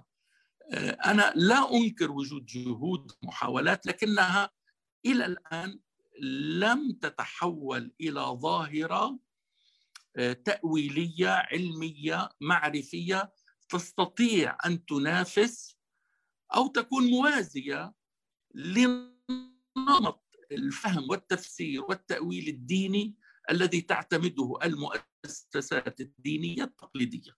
وخلينا نراجع نحن علوم الشريعة. المواد اللي بيدرسوها بكليات علوم الشريعة شوية وقديش أنت بتلاقي في نقص هائل لكثير من ال من ال من ال يعني المرجعيات المعرفية اللي بحاجة يتعرفوا إليها. مش بس ليفهموا الإسلام ليحددوا الحلال والحرام بالحقيقة يعني يعني في مشكله في مشكلة فقر معرفي لهذه لهذه المنهجيات. وهي المنهجيات بعض المجتمع بيرجع لها بعض المجتمع بيسألها. بعدها هي مصدر الحقيقة ومصدر الصح والخطأ. يعني أنا لا أنكر الجهود الأخرى الموجودة لكن أنا عم بحكي عن هيدا المسار اللي بعده غالب وبعده يملك اليد العليا في طريقة تداول النص وفهم النص وتفسير النصوص مع طبعا التقدير الكبير للجهود الكثيرة اللي عم عم بتصير بفضائنا العربي لكن بعدني بحسها بمثابة إضاءات موزعة ومتفرقة هنا وهناك. من دون أن تشكل يعني تكسب هيك نعم من عمق مجتمعي أو اعتراف مجتمعي بها لأنه بتعرف حتى المعرفة بدها اعتراف بدها درجة اعتراف مجتمعي معينة دون أن تكسب هذا العمق العمق المجتمعي ودون أن تشكل فعلا يعني مسار رديف. أنا بدي شو البديل مسار رديف في نمط التفكير الديني. تمام دكتور. طيب اذا تسمح لي أنقل لك بعض مداخلات الإخوة الحضور. الأخ عبد الرحيم الغازوي من المغرب. السلام عليكم. هل أزمة الحداثة في العالم العربي الإسلامي ترتبط بأزمة فكرية أم بأزمة استبداد سياسي وعرقل تطور الشعوب وغياب الديمقراطية؟ وإلى أي حد يساهم تطور البنى الاقتصادية والاجتماعية في العالم العربي في حالة البنى الفكرية لهذه المجتمعات ومن ثم دخول في المجتمع الحداثي؟ يعني دائما أنا في فكرة بسموها الفكرة الدائرة التأويلية. أنا كثير بحب بستعملها لاطلع من مشكلة من أين نبدأ؟ يعني هل هذا متوقف على هذا؟ ألو؟ أي يعني يعني هل هل الحداثة متوقفة على زوال الاستبداد؟ عم بيجيني message هل الحداثة متوقفة على زوال الاستبداد أم إنه مطلوب نهضة فكرية؟ يعني البعض أو مطلوب نبلش بالنهضة الاقتصادية وبعدين بالحقيقة بشيء بال dynamic system وأنا يعني بحكم اختصاصي بال dynamic system كمهندس بقول لك ما بيهمنا نبلش. Doesn't matter where you start from. هاي بيسموها ال initial يعني يعني شروط البداية. لكن الدينامية هنالك دينامية معينة لطبيعة مسار الأمور هي اللي بتاخذك على على الحداثة. يعني أنت أنت بلش بورشة فكرية بلش بورشة اقتصادية بلش بورشة ديمقراطية لأنه هيدي بتستدعي هي ما يستدعوا بعضهم أثناء الطريق. المسألة إنه نحن بقلب الدائرة الدائرة الهرمنوتيقيه إذا هي بدي أطبقها ب يعني بكلامنا عن الحداثة إنه هل الحداثة تبدأ من فوق أم تبدأ من المجتمع؟ بالحقيقة هي بتبلش من الاثنين هي عملية جدلية. يعني المجتمع يشرط السلطة والسلطة تعيد بناء بناء بناء وبتشتغل على وعيه. لكن عندما تتقطع أواصر هذه الحلقة الدائرية يعني عملية التفاعل بين العام وبين وبين الجهاز السلطة تتقطع أواصر التواصل والتفاعل لما المجتمع بيفقد ديناميته. يعني يعني نحن ما عم نحكي عن عن نهضة اقتصادية أم نهضة فكرية. نتحدث عن دينامية مجتمعية قادرة على الانتقال من نقطة إلى نقطة أخرى. وهذه الدينامية يعني بدها تشتبك مع قيمها مع تقاليدها مع عاداتها. يعني أنا أعطيك مثل لبنان لا يوجد استبداد سياسي. أضعف كائن في لبنان هو الدولة. لكن لماذا لبنان ذاهب إلى الانهيار؟ لأن المجتمع مفكك. المجتمع متشظي. لا يملك إرادة مجتمعية لأن ينتقل من وضع إلى وضع آخر. فبالحقيقة إذا بدنا نبحث عن الشروط كل اللي ذكرها يعني آه، تنطبق. لكن نحن بدل ما نحكي عن الشروط خلينا نحكي عن ال system يعني عن ال dynamics والدينامية اللي بتولد هيدي الشروط وبتحققها بمسار محدد ومعين. يعني بدل ما نحكي عن ال modernity بدنا نحكي عن ال modernization يعني التحديث ال process of modernization عملية التحديث. هيدا اللي بده يتم التفكير فيه ومنجيب هاي المكونات والشروط اللي عم يتحدث فيها الأخ ومندخلها داخل مركب نسقي داخل عملية التحديث. ممتاز. شكرا جزيلا دكتور. طيب أستقبل مداخلة من الأخ عبد الله جبور. تفضل عبد الله. مساء الخير جميعا مساء الخير دكتور وجيه ودكتور. محبوب ودكتور يامن. تحية. حقيقة عندي سؤالين وأحد الأسئلة يعني تم الإجابة عن جزء منه يمكن لكن أريد أن أؤكد التساؤل. تحدث الدكتور وجيه عن فكرة استحضار النص أو استنطاق النص في مقاربة الواقع وما يشغل تفكيري وتعجبي أيضا عند مراجعة جهود الإصلاح والتجديد الديني هو أن هذه الجهود سواء كانت جماعية أو فردية تركزت على الموروث الديني تحديدا تركزت على الفهم والمنتج البشري السابق للدين وأهملت العقل بما هو مركز الكون وحجر الزاوية في قراءة وفهم الرسالة. وهذا يقودني إلى طرح سؤال على السؤال نفسه متى سننتقل من تجديد الفكر الديني إلى تجديد التفكير الديني؟ هذا السؤال المهم. السؤال الثاني سؤال يتعلق بالتجارب. وهنا أتحدث تحديدا عن تجربة الكنيسة. كما تعلمون أن النهضة الأوروبية مرت بخمسة نزعات ربما نسميها نزعات إنسانية. نزعة الإصلاح الديني في القرن الخامس عشر النزعة الإنسانية في السادس عشر النزعة العقلانية في السابع عشر نزعة التنوير في الثامن عشر ثم نزعة العلم في التاسع عشر. بالتالي ما هو الدرس الذي يمكن الاستفادة منه من تجربة النهضة الأوروبية والحداثة في تجربة الكنيسة والتنوير؟ شكرا. شكرا عبد الله شكرا تفضل دكتور. شكرا أخ عبد الله على السؤالين المهمين بالحقيقة. الإصلاح مشكلته إنه قرئ أنهم كانوا يقرؤون الحداثة بعيون فقهية يعني إذا تبلش من الطهطاوي ومحمد عبده بتاخذ النموذج ولعله محمد عبده هو أفضل نموذج معرفي يعني أرقى نموذج معرفي من كل الشخصيات الإصلاحية رغم أهمية الآخرين يعني. محمد عبده كان مثل ما قلت يقرأ الحداثة بعيون دافع حل المشكلة وليس القراءة المعمقة. يعني هو في عندنا مشكلة حداثة كيف نتعامل مع هذه الحداثة كمسلمين؟ هل هنالك مشروعية لهذه الحداثة؟ هل الإسلام يتوافق مع الحداثة؟ اجى محمد عبده بنى الجسر. بنى جسر هو جسر مثل ما قلت يعني هو لحل مشكلة عملية. فكان يفكر كفقيه لأن الفقيه بتعرف أنت الفقيه آخر الأمر لا ينتج مفاهيما الفقيه ينتج فتوى. يعني ينتج موقفا شرعيا. فمحمد عبده كان عم بفكر بعقلية الفقيه. يبحث عن موقفا عن موقف عملي شرعي لحل مشكلة التعارض بين الإسلام والحداثة ويقول ما في مشكلة. لكن هل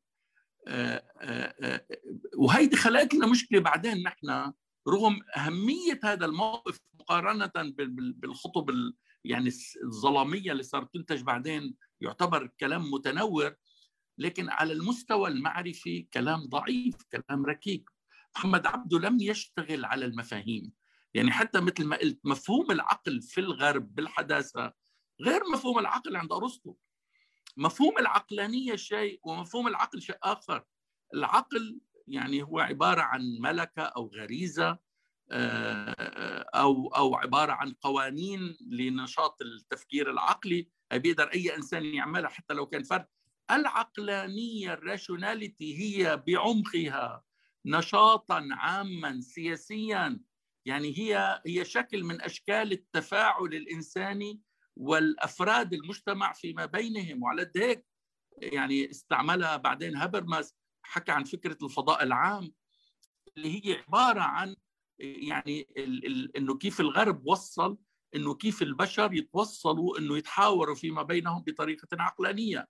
وإجا إيمانويل كانت ليقول أن التفكير الإنسان لا يصبح عاقلا إلا إلا داخل دائرة النقاش العام. يعني لا يمكنه أن يكون مفكرا بذاته لوحده. لابد أن يكون داخل الفضاء العام. يعني التفكير أصبح بابليك عموميا. ولم يعد خاصا أو جزئيا أو شيء ما وراء ما ورائي مثل طبعا التفكير الغربي التفكير اليوناني القديم والتفكير الإسلامي. ف ما صار في قراءة. هلأ أنا طبعا مبلوم عبده لأنه طبعا يعني دائما الوافد أول ما يفد ما بيفد بشكل كامل ومواده ما بتكون متوفرة. ومثل ما قلت محمد عبده كان بسياق حل مشكلة. لكن وين ال... وين الخلل هنا؟ الخلل هو يعني ضعف المؤسسة المعرفية. بديش أقول المؤسسة الدينية. المؤسسة الدينية آخر الأمر معنية لا بإنتاج المفاهيم إنما بتحديد الموقف العملي. لم يكن في الفضاء العربي والإسلامي مؤسسات تنتج مفاهيما. منذ أن يعني ذبلت الفلسفة ومنذ أن استقرت العقيدة على مبادئ وعلم الكلام على على معتقدات ثابتة وعقيدة قويمة وعقيدة غير قويمة وطريقة تفسير صحيحة وغير صحيحة. هامش النتاج المعرفي والعقلي تقريبا ذبل وضعف إلى حد بعيد. وبالتالي تطلب من التفكير الإسلامي وقت طويل حتى يرجع يستدرك. وهيدي الاستدراك بلشت يعني إذا بدنا نحكي بمسار تاريخي بلشت. بدنا نحكي نحن بالسبعينات لعله أو بمصر بلشت تقريبا بالخمسينات عملية الترجمات المكثفة.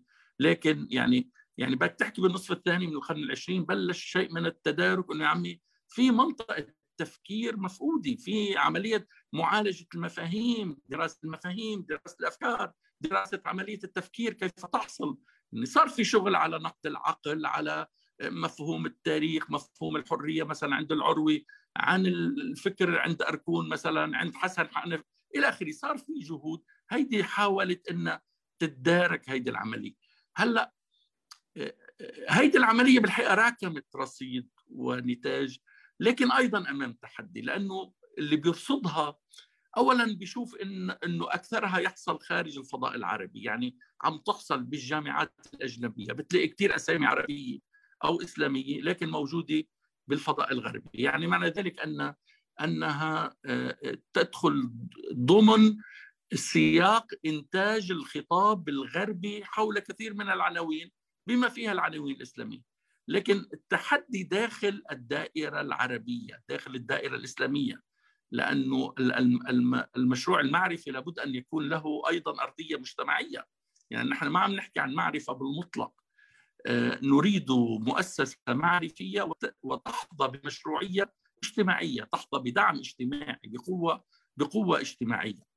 ف آه، آه، أنا بشوف أنه بعد هذا التحدي موجود هلأ إمتى هي العملية بتصير؟ بتصير لما ندعم مؤسسات التفكير لما ندعم مؤسسات المعرفة لما نخفف من ال dose الإيديولوجي يعني أنا لا أخفيك إنه حتى المشاريع الإيديولوجية وخاصة المشاريع الإسلاموية تيجي بتلعب بملعبك يعني نحن عندنا يعني يعني آه، نحن عندنا بالجامعة بالجامعة اللبنانية آه، ظاهرة غزو الإسلاميين للجامعة اللبنانية في العلوم الإنسانية.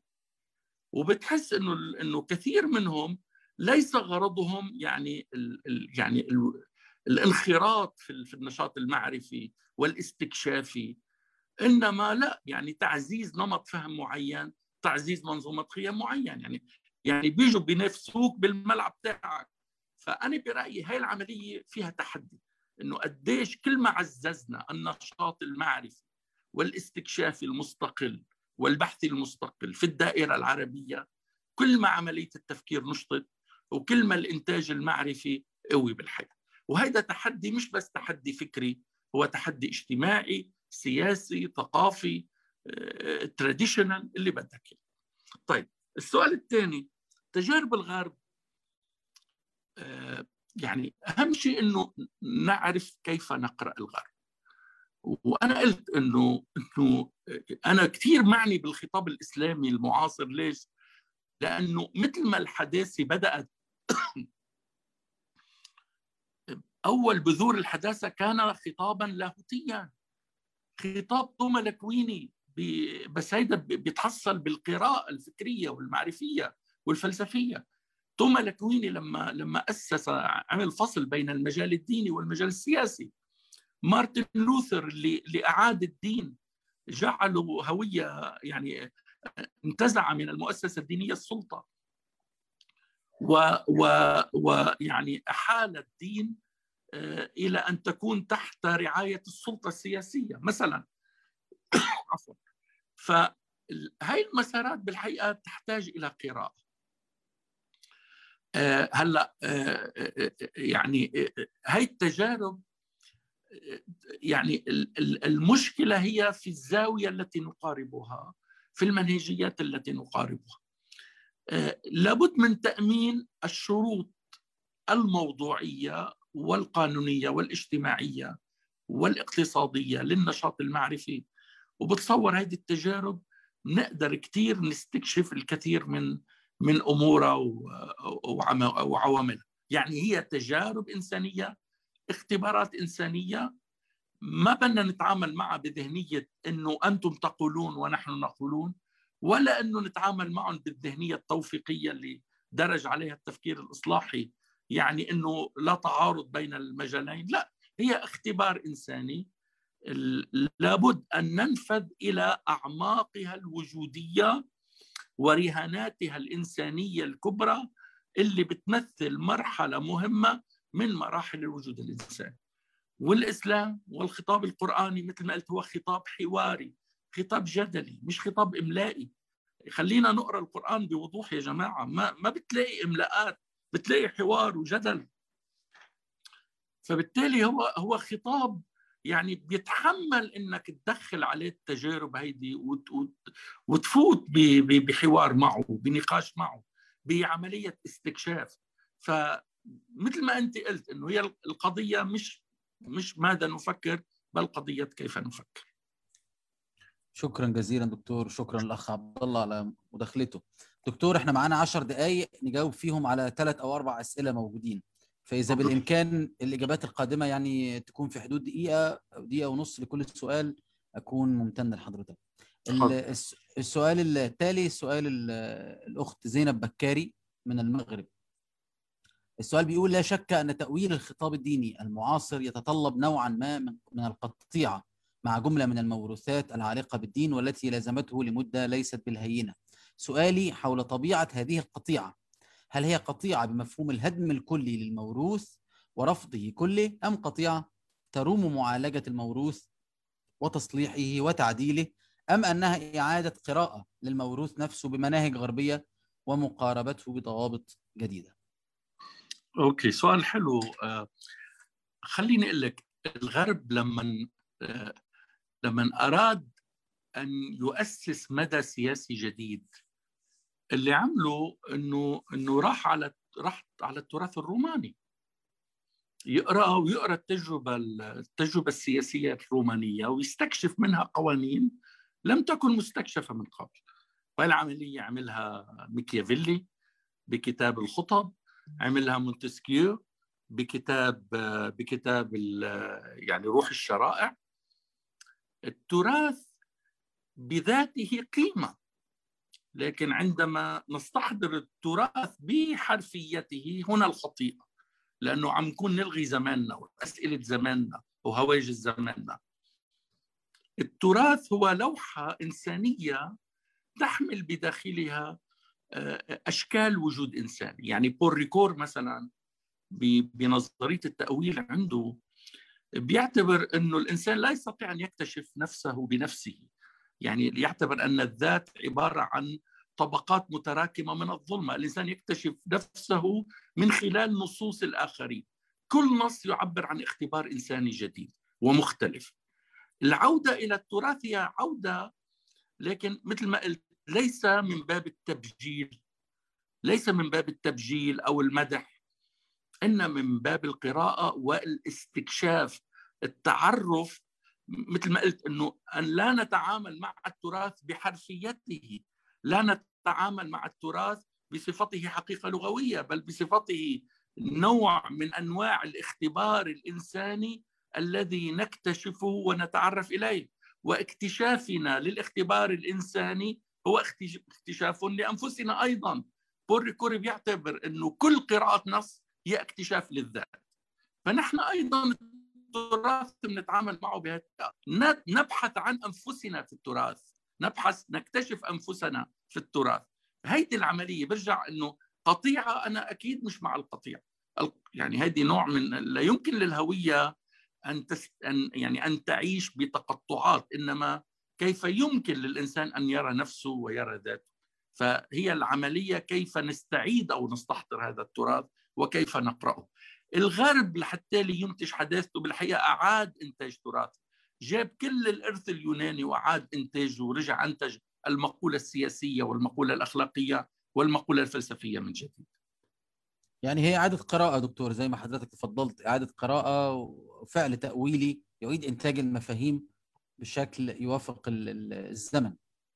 إيه يعني هلا يعني أقلها من باب إنه ماذا يعني لي؟ أنا أنا أنا قلت إنه عفوا. تفضل دكتور سامعين عم تسمعني لأنه أنا مش آه البطارية عم تضعف. إيه واضح صوتي؟ واضح واضح تماما. أوكي. أنا أنا عم أقول إنه آه يعني راحت الفكرة من راسي. آه يعني التراث نبحث فيه مثل ما قلت. في في جانب من النص في جانب بيعبر عن حقائق النص وفي جانب يتعلق بي أنا. يعني عندما أقرأ النص أنا أي نص؟ بعد ما أفهم هذا النص السؤال الآخر الذي بحاجة أن أجيب عليه ماذا يعني لي هذا النص؟ هيدا السؤال الآخر اللي نحن للأسف ما اشتغلنا عليه. نحن قعدنا نشرح النصوص ونلخصها ونتوسع فيها لكن بعدنا ضمن إطار ال facts لكن لا ننتقل لمنطقة ال truth الحقيقة التي تعني لنا. السؤال اللي بيعني لنا ماذا يعني لنا؟ أين نجد أنفسنا داخل هذا التراث أو داخل هذه النصوص؟ هيدا الجانب الآخر المفقود اللي بحاجه نحن نشتغل عليه. ممتاز دكتور. آه طيب سؤال آخر من المشهور رشيد. هو سؤال جالنا آه عن طريق اللايف على الفيسبوك. السؤال بيقول كما تفضلت دكتور السياق الغربي هو السؤال يمكن إحنا اجبنا عن أو حضرتك تفضلت يعني بالإجابة عن جزء كبير منه لكن إذا حابب تعلق عنه في أو تعلق عليه في عجالة يعني. نعم. آه كما تفضلت دكتور السياق الغربي عرف حداثة لاهوتية قبل الحداثة الفلسفية والسياسية. مش ما هي الشروط السياقية التي يمكن من خلالها تحقيق حداثة فكرية وسياسية في شمال أفريقيا والشرق المتوسط؟ يعني يعني حكيت أنا عن هالموضوع لكن برجع بقول لك إنه يعني نحن بحاجة إلى إلى إيجاد مسار جديد للتفكير الديني وليس للفكر الديني. يعني نحن ما عندنا مشكلة مع الدين لكن هذا الدين مثل ما قال يعني علي بن أبي طالب إنه هذا إن هذا القرآن لا ينطق لكن ينطق به الرجال كل واحد بياخذه على على ميلته القضية قضية كيف نقارب النصوص كيف نفهم الدين كيف نولد خطابه أوكي؟ هيدي الشرط يعني بدنا هلأ شروطه بالحقيقة يعني مجتمعة. بعضها اجتماعي بعضها سياسي بعضها بعضها ثقافي وبالحقيقة هي كلها مكونات بتكمل بعضها لكن أهم شيء إنه يتولد فضاء تفكير حر مدعم بشرعية اجتماعية. يعني الإنسان اللي بيولد مقولة فكرية جديدة غير مالوفه ما يخاف على حياته. ما يخاف على على أمنه عفوا للتعبير. يعني نحن بعدنا بهيدي المنطقة. يعني بالحد الأدنى منطقة التفكير الحر الخلاق المبدع ومنطقة المشروعية الاجتماعية السياسية إنه هذا كلام مشروع غير خارج على القانون ولا يخرج الإنسان من الدين.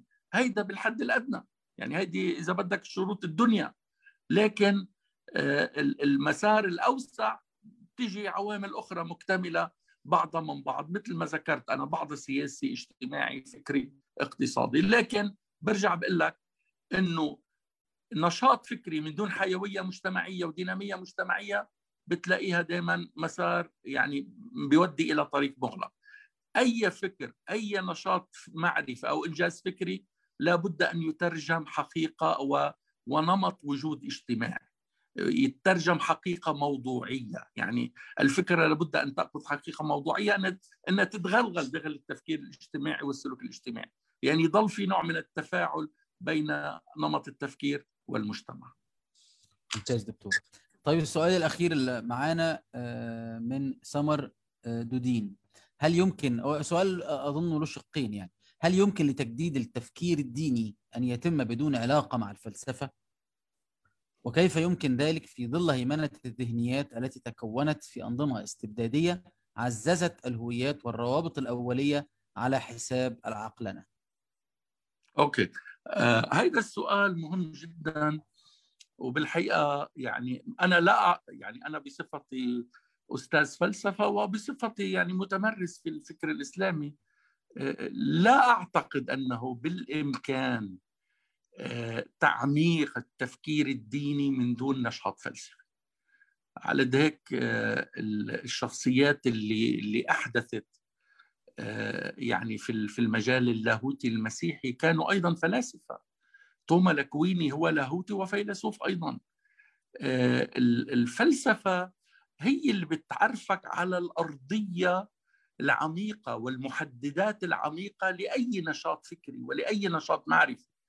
فالفلسفة هي هي قدره التبصر بحقائق الأمور. وعندما تغيب هذه القدرة بصير التفكير بيعوم على السطح بيضل نشاط لغوي بيروح على المراجع اللغوية ليفسر عبارة أو جملة أو آية. لكن اكتشاف الرهانات الوجودية والإنسانية والحقوقية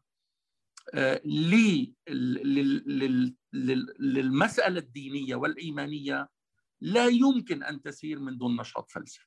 وطبعا ما لما أقول نشاط فلسفي مش عم بحكي نشاط فلسفي مستقل. يعني يعني هون نحن بحاجة إنه نفس الفقيه يكون عنده هذا الذوق الفلسفي. والفيلسوف يكون عنده ذوق فقهي أيضا. يعني هي علوم تتكامل فيما بينها لكن ضعف النشاط الفلسفي وضعف يعني القدرة الفلسفية في المجال العربي على الولوج في مجال التفكير الديني. بالحقيقة عم بخلي الخطاب الديني في غاية السطحية. اشكرك دكتور شكرا جزيلا. أجهدناك بالأسئلة الكثيرة ولكن استمتعنا واستفدنا من من كلمة حضرتك ومداخلاتك ننتقل الآن إلى أستاذنا شكرا الدكتور محبوب. شكرا, شكرا لكم دكتور وللجميع. تحياتي. شكرا لك حبيبي. شكرا الله. لك دكتور. الله شكرا لك. شكرا لك. أستاذنا الدكتور المحبوب عبد السلام رئيس مجلس أمناء الرابطة العربية للتربويين التنويريين. وعذرا آه، لأننا تأخرنا على حضرتك في إعطائك الكلمة.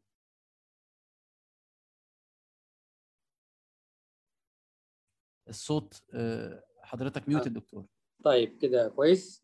آه ممتاز كده ممتاز. كده جيد. آه، آه، إن شاء الله لن نطيل عليكم يعني. وكنت أتمنى أنه الدكتور الوجيه يكون موجود. حتى نشكره على السياحة الفكرية الشائقة يعني والاسئله المهمة التي طرحها. وأنا أحاول فقط أن أضع هوامش على الحديث المهم الذي أدلى به يعني وعلى وعلى على وجه السرعة. ال- هو قدم حقيقة تحليل لما اسماه الشعبوية ولكن هو في الحقيقة هذا نمط التفكير السائد والمهيمن والمسيطر والذي يمنع آه، بقية ال- المقترحات التي قدمها من ان تجد لها مشروعية. آه، الذي وصفه في مقدمة الحديث بأنه شعبوي ال- الذي يعتقد أن هنالك آه، تأويل واحد للدين وقد اكتمل على على على أبعد مدى يعني يمكن أن نصل إليه اكتمل في القرن الرابع الهجري واكتفى آه، بعد ذلك الناس واغلقوا بأبواب الاجتهاد كلها. هذا هو النمط السائد هو ليس سائدا فقط في في الشعبويات كما نقول في الثقافة الغربية. لأن نقول شعبوي في الثقافة الغربية نشير إلى شيء يعتبره أغلب المجتمع سطحي وشاذ. ولكن الشعبوي الذي أشار إليه هو الآن مناهج كثير من الجامعات وهو عمل كثير من الجمعيات والجماعات. وإذا نظرت مثلا إلى واحدة من نشرات الأخبار اليوم إذا جاءتك أنباء في صدر الأخبار من أفغانستان أو من اليمن أو حتى من لبنان أو حتى في العالم الغربي وهي ستكون صدى لهذا الفكر الذي هو سماه شعبوي. فهذا التسمية شعبوي أريد أن أتحفظ عليها قليلا لأنها لا تصل بالضبط هذا التيار المسيطر المهيمن ما يزال. لكن جيد جدا الدعوة التي بدأها بأن الإسلام أصلا دين كوني. إحنا عندما بدأنا حاولنا أن نحرر مفاهيم المحاضرة نفسها. وقال أنه المحاضرة تطرح سؤال تركيبي ويحتاج إلى ابتكار حتى ندخل إليه. فعلا كنا نحتاج أن نعرف ما هو الدين لكن هو الدكتور وجيه ساعدنا جدا عندما وجه الحديث إلى الإسلام وبرر ذلك بأنه يعتبر أن هذا الدين هو الذي يطرح أكثر الأسئلة إلحاحا ومعاصرة وكذلك يغطي جوانب ناقصة في الأديان الأخرى. بعد حادثة برج التجارة الدولية. كثير من الناس قرأ القرآن لأول مرة. غالب المفكرين حتى قرأوا القرآن لأول مرة. كثير من المحاضرات الغربية الآن عندما يسأل المحاضر الطلاب أو الحضور عن عدد الذين قرأوا القرآن سيجد عدد لا بأس به. ولكن هو نفسه المحاضر يذكر أنه قرأ القرآن لأول مرة وهو يدرس الفلسفة مثلا. أو يدرس العلوم الإنسانية. قرأه بعد أن تجاوز الأربعين بعد أن جاء حادث كبير جدا لفت نظره إلى هذا إلى هذا الكتاب. فهذا الكتاب الآن يطرح أسئلة كونية وهو أشار كذلك إلى أنه المدخل إلى الإسلام هو المدخل الكوني. القرآن عندما يسأل سيدنا إبراهيم يسأل الله سبحانه وتعالى أرني أرني كيف تحيي الموتى؟ ويفتح مشروع مشروعية السؤال الكوني. يعني السؤال حلال في الإسلام وحتى السؤال الكوني وهذا فتح مجال في القرن الرابع الهجري من المعتزلة قبله أنه هل القرآن مخلوق أم قديم؟ هذا سؤال فلسفيا عميق صحيح طبعا هو جاء نتيجة لأنه كان في غزو فكري في في في ترجمة ضخمة حدثت وبالتالي أثيرت أسئلة جديدة آه غير المدخل الكوني هنالك مسألة مهمة أشار إليها الدكتور وأن نبدأ حيثما اتفق لأنه هذا يحدث تراكم حتى في إشارته إلى المفكرين المدرسيين الجامعيين الأكاديميين. آه هم ساهموا مساهمة كبيرة جدا في أن يقوموا بهذا الجهد التراكمي الذي يطرح أسئلة جديدة تفكك الأيديولوجيا القطيعة التي أراها في في ظرفنا الفكري الآن هي القطيعة مع مع الأيديولوجيا. الفكر الغربي القطيعة كانت مع الخرافة. صالح العقل الراشوناليزم كانت هي قطيعة مع الخرافة. وكذلك ال ال في واقعنا هنا القطيعة ستكون مع الأيديولوجيا لأن هي توظف كل هذا التراث وهذا الفهم لكي يكون تبجيليا وليكون لكي يكون تاويلا واحدا. هذا يعني كلمة تجديد اذا واحدة من معاني كلمة التجديد في الدين هي القطيعة لأنه واحدة من معاني الجديد هو القطع لأن العرب يقولون ناقة جداء إذا كانت أذنها أوفها مقطوعة. ففي في مستوى من مستويات المعاصرة تقوم في قطيعة في يعني مستويات معينة من التراث. وأنا في في تقديري الخاص أن هذه القطيعة ستقوم مع الايديولوجيا التي تريد أن تؤول الدين خارج الفلسفة ولصالح مشروع سياسي. ويمكن هذه هي المحنة التالية يعني. في كلام مهم جدا أنه البداية من حيث ما اتفق والبداية في المجال العام. المجال العام مهم. لأنه هذا سيكسر هذا الجمود المسؤول عن التأخر يعني لماذا بدأ عصر النهضة الإسلامية بسؤال شكيب أرسلان لماذا تقدموا وتأخرنا؟ ما هي عناصر التقدم هنالك؟ فنحن نريد أن نفسح المجال العام الفضاء العام لهذا الأمر صحيح طبعا في مسائل حتى قال هو أنه ينبغي للمتفلسف أن يدخل على الفقه وعلى الفقيه أن يدخل على الفلسفة. انه هنالك فلسفه للفقه نفسه فلسفة للتشريع. يعني المجال العام الآن في السودان يثور سؤال عندنا كما يثور في لبنان في أماكن أخرى إنه ما هو دور الشريعة في في في, في مصر كذلك؟ في في في, في أنها مصادر تشريع وأنها كذلك تسوق بعض القوانين على وجه التحديد يعني. لذلك تحدث عن مفارقه بين إنه هذه المجتمعات المتطورة المتقدمة تريد أن يكون لها قانون كذلك يشبه هذا النسق في التطور والتغيير والتجديد يعني. آه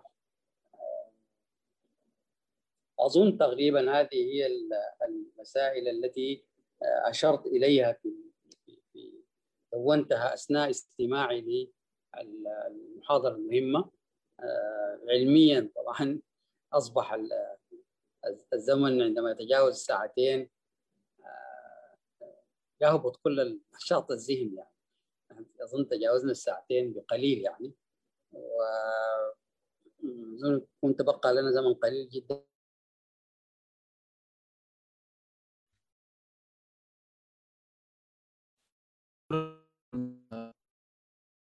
توقف عند حضرتك. عبد الله أنت سامعني كويس؟ نعم سامعك دكتور يان آه يعني مشكلة عند الدكتور محبوب. طيب في يعني في هذه الدقيقة يعني نشجع الإخوة الحضور على إرسال المداخلات. يعني سواء مكتوبة أو التفضل برفع اليد.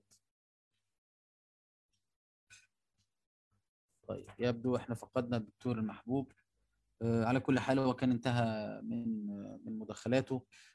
أشكر الجميع شكرا جزيلا على تشريفنا اليوم في أولى فعاليات المؤتمر السنوي الخامس للرابطة العربية للتربويين التنويريين وتابعوا صفحة الرابطة. إن شاء الله تنشر عليها مواعيد الفعاليات القادمة. ونلقاكم جميعا بكل خير.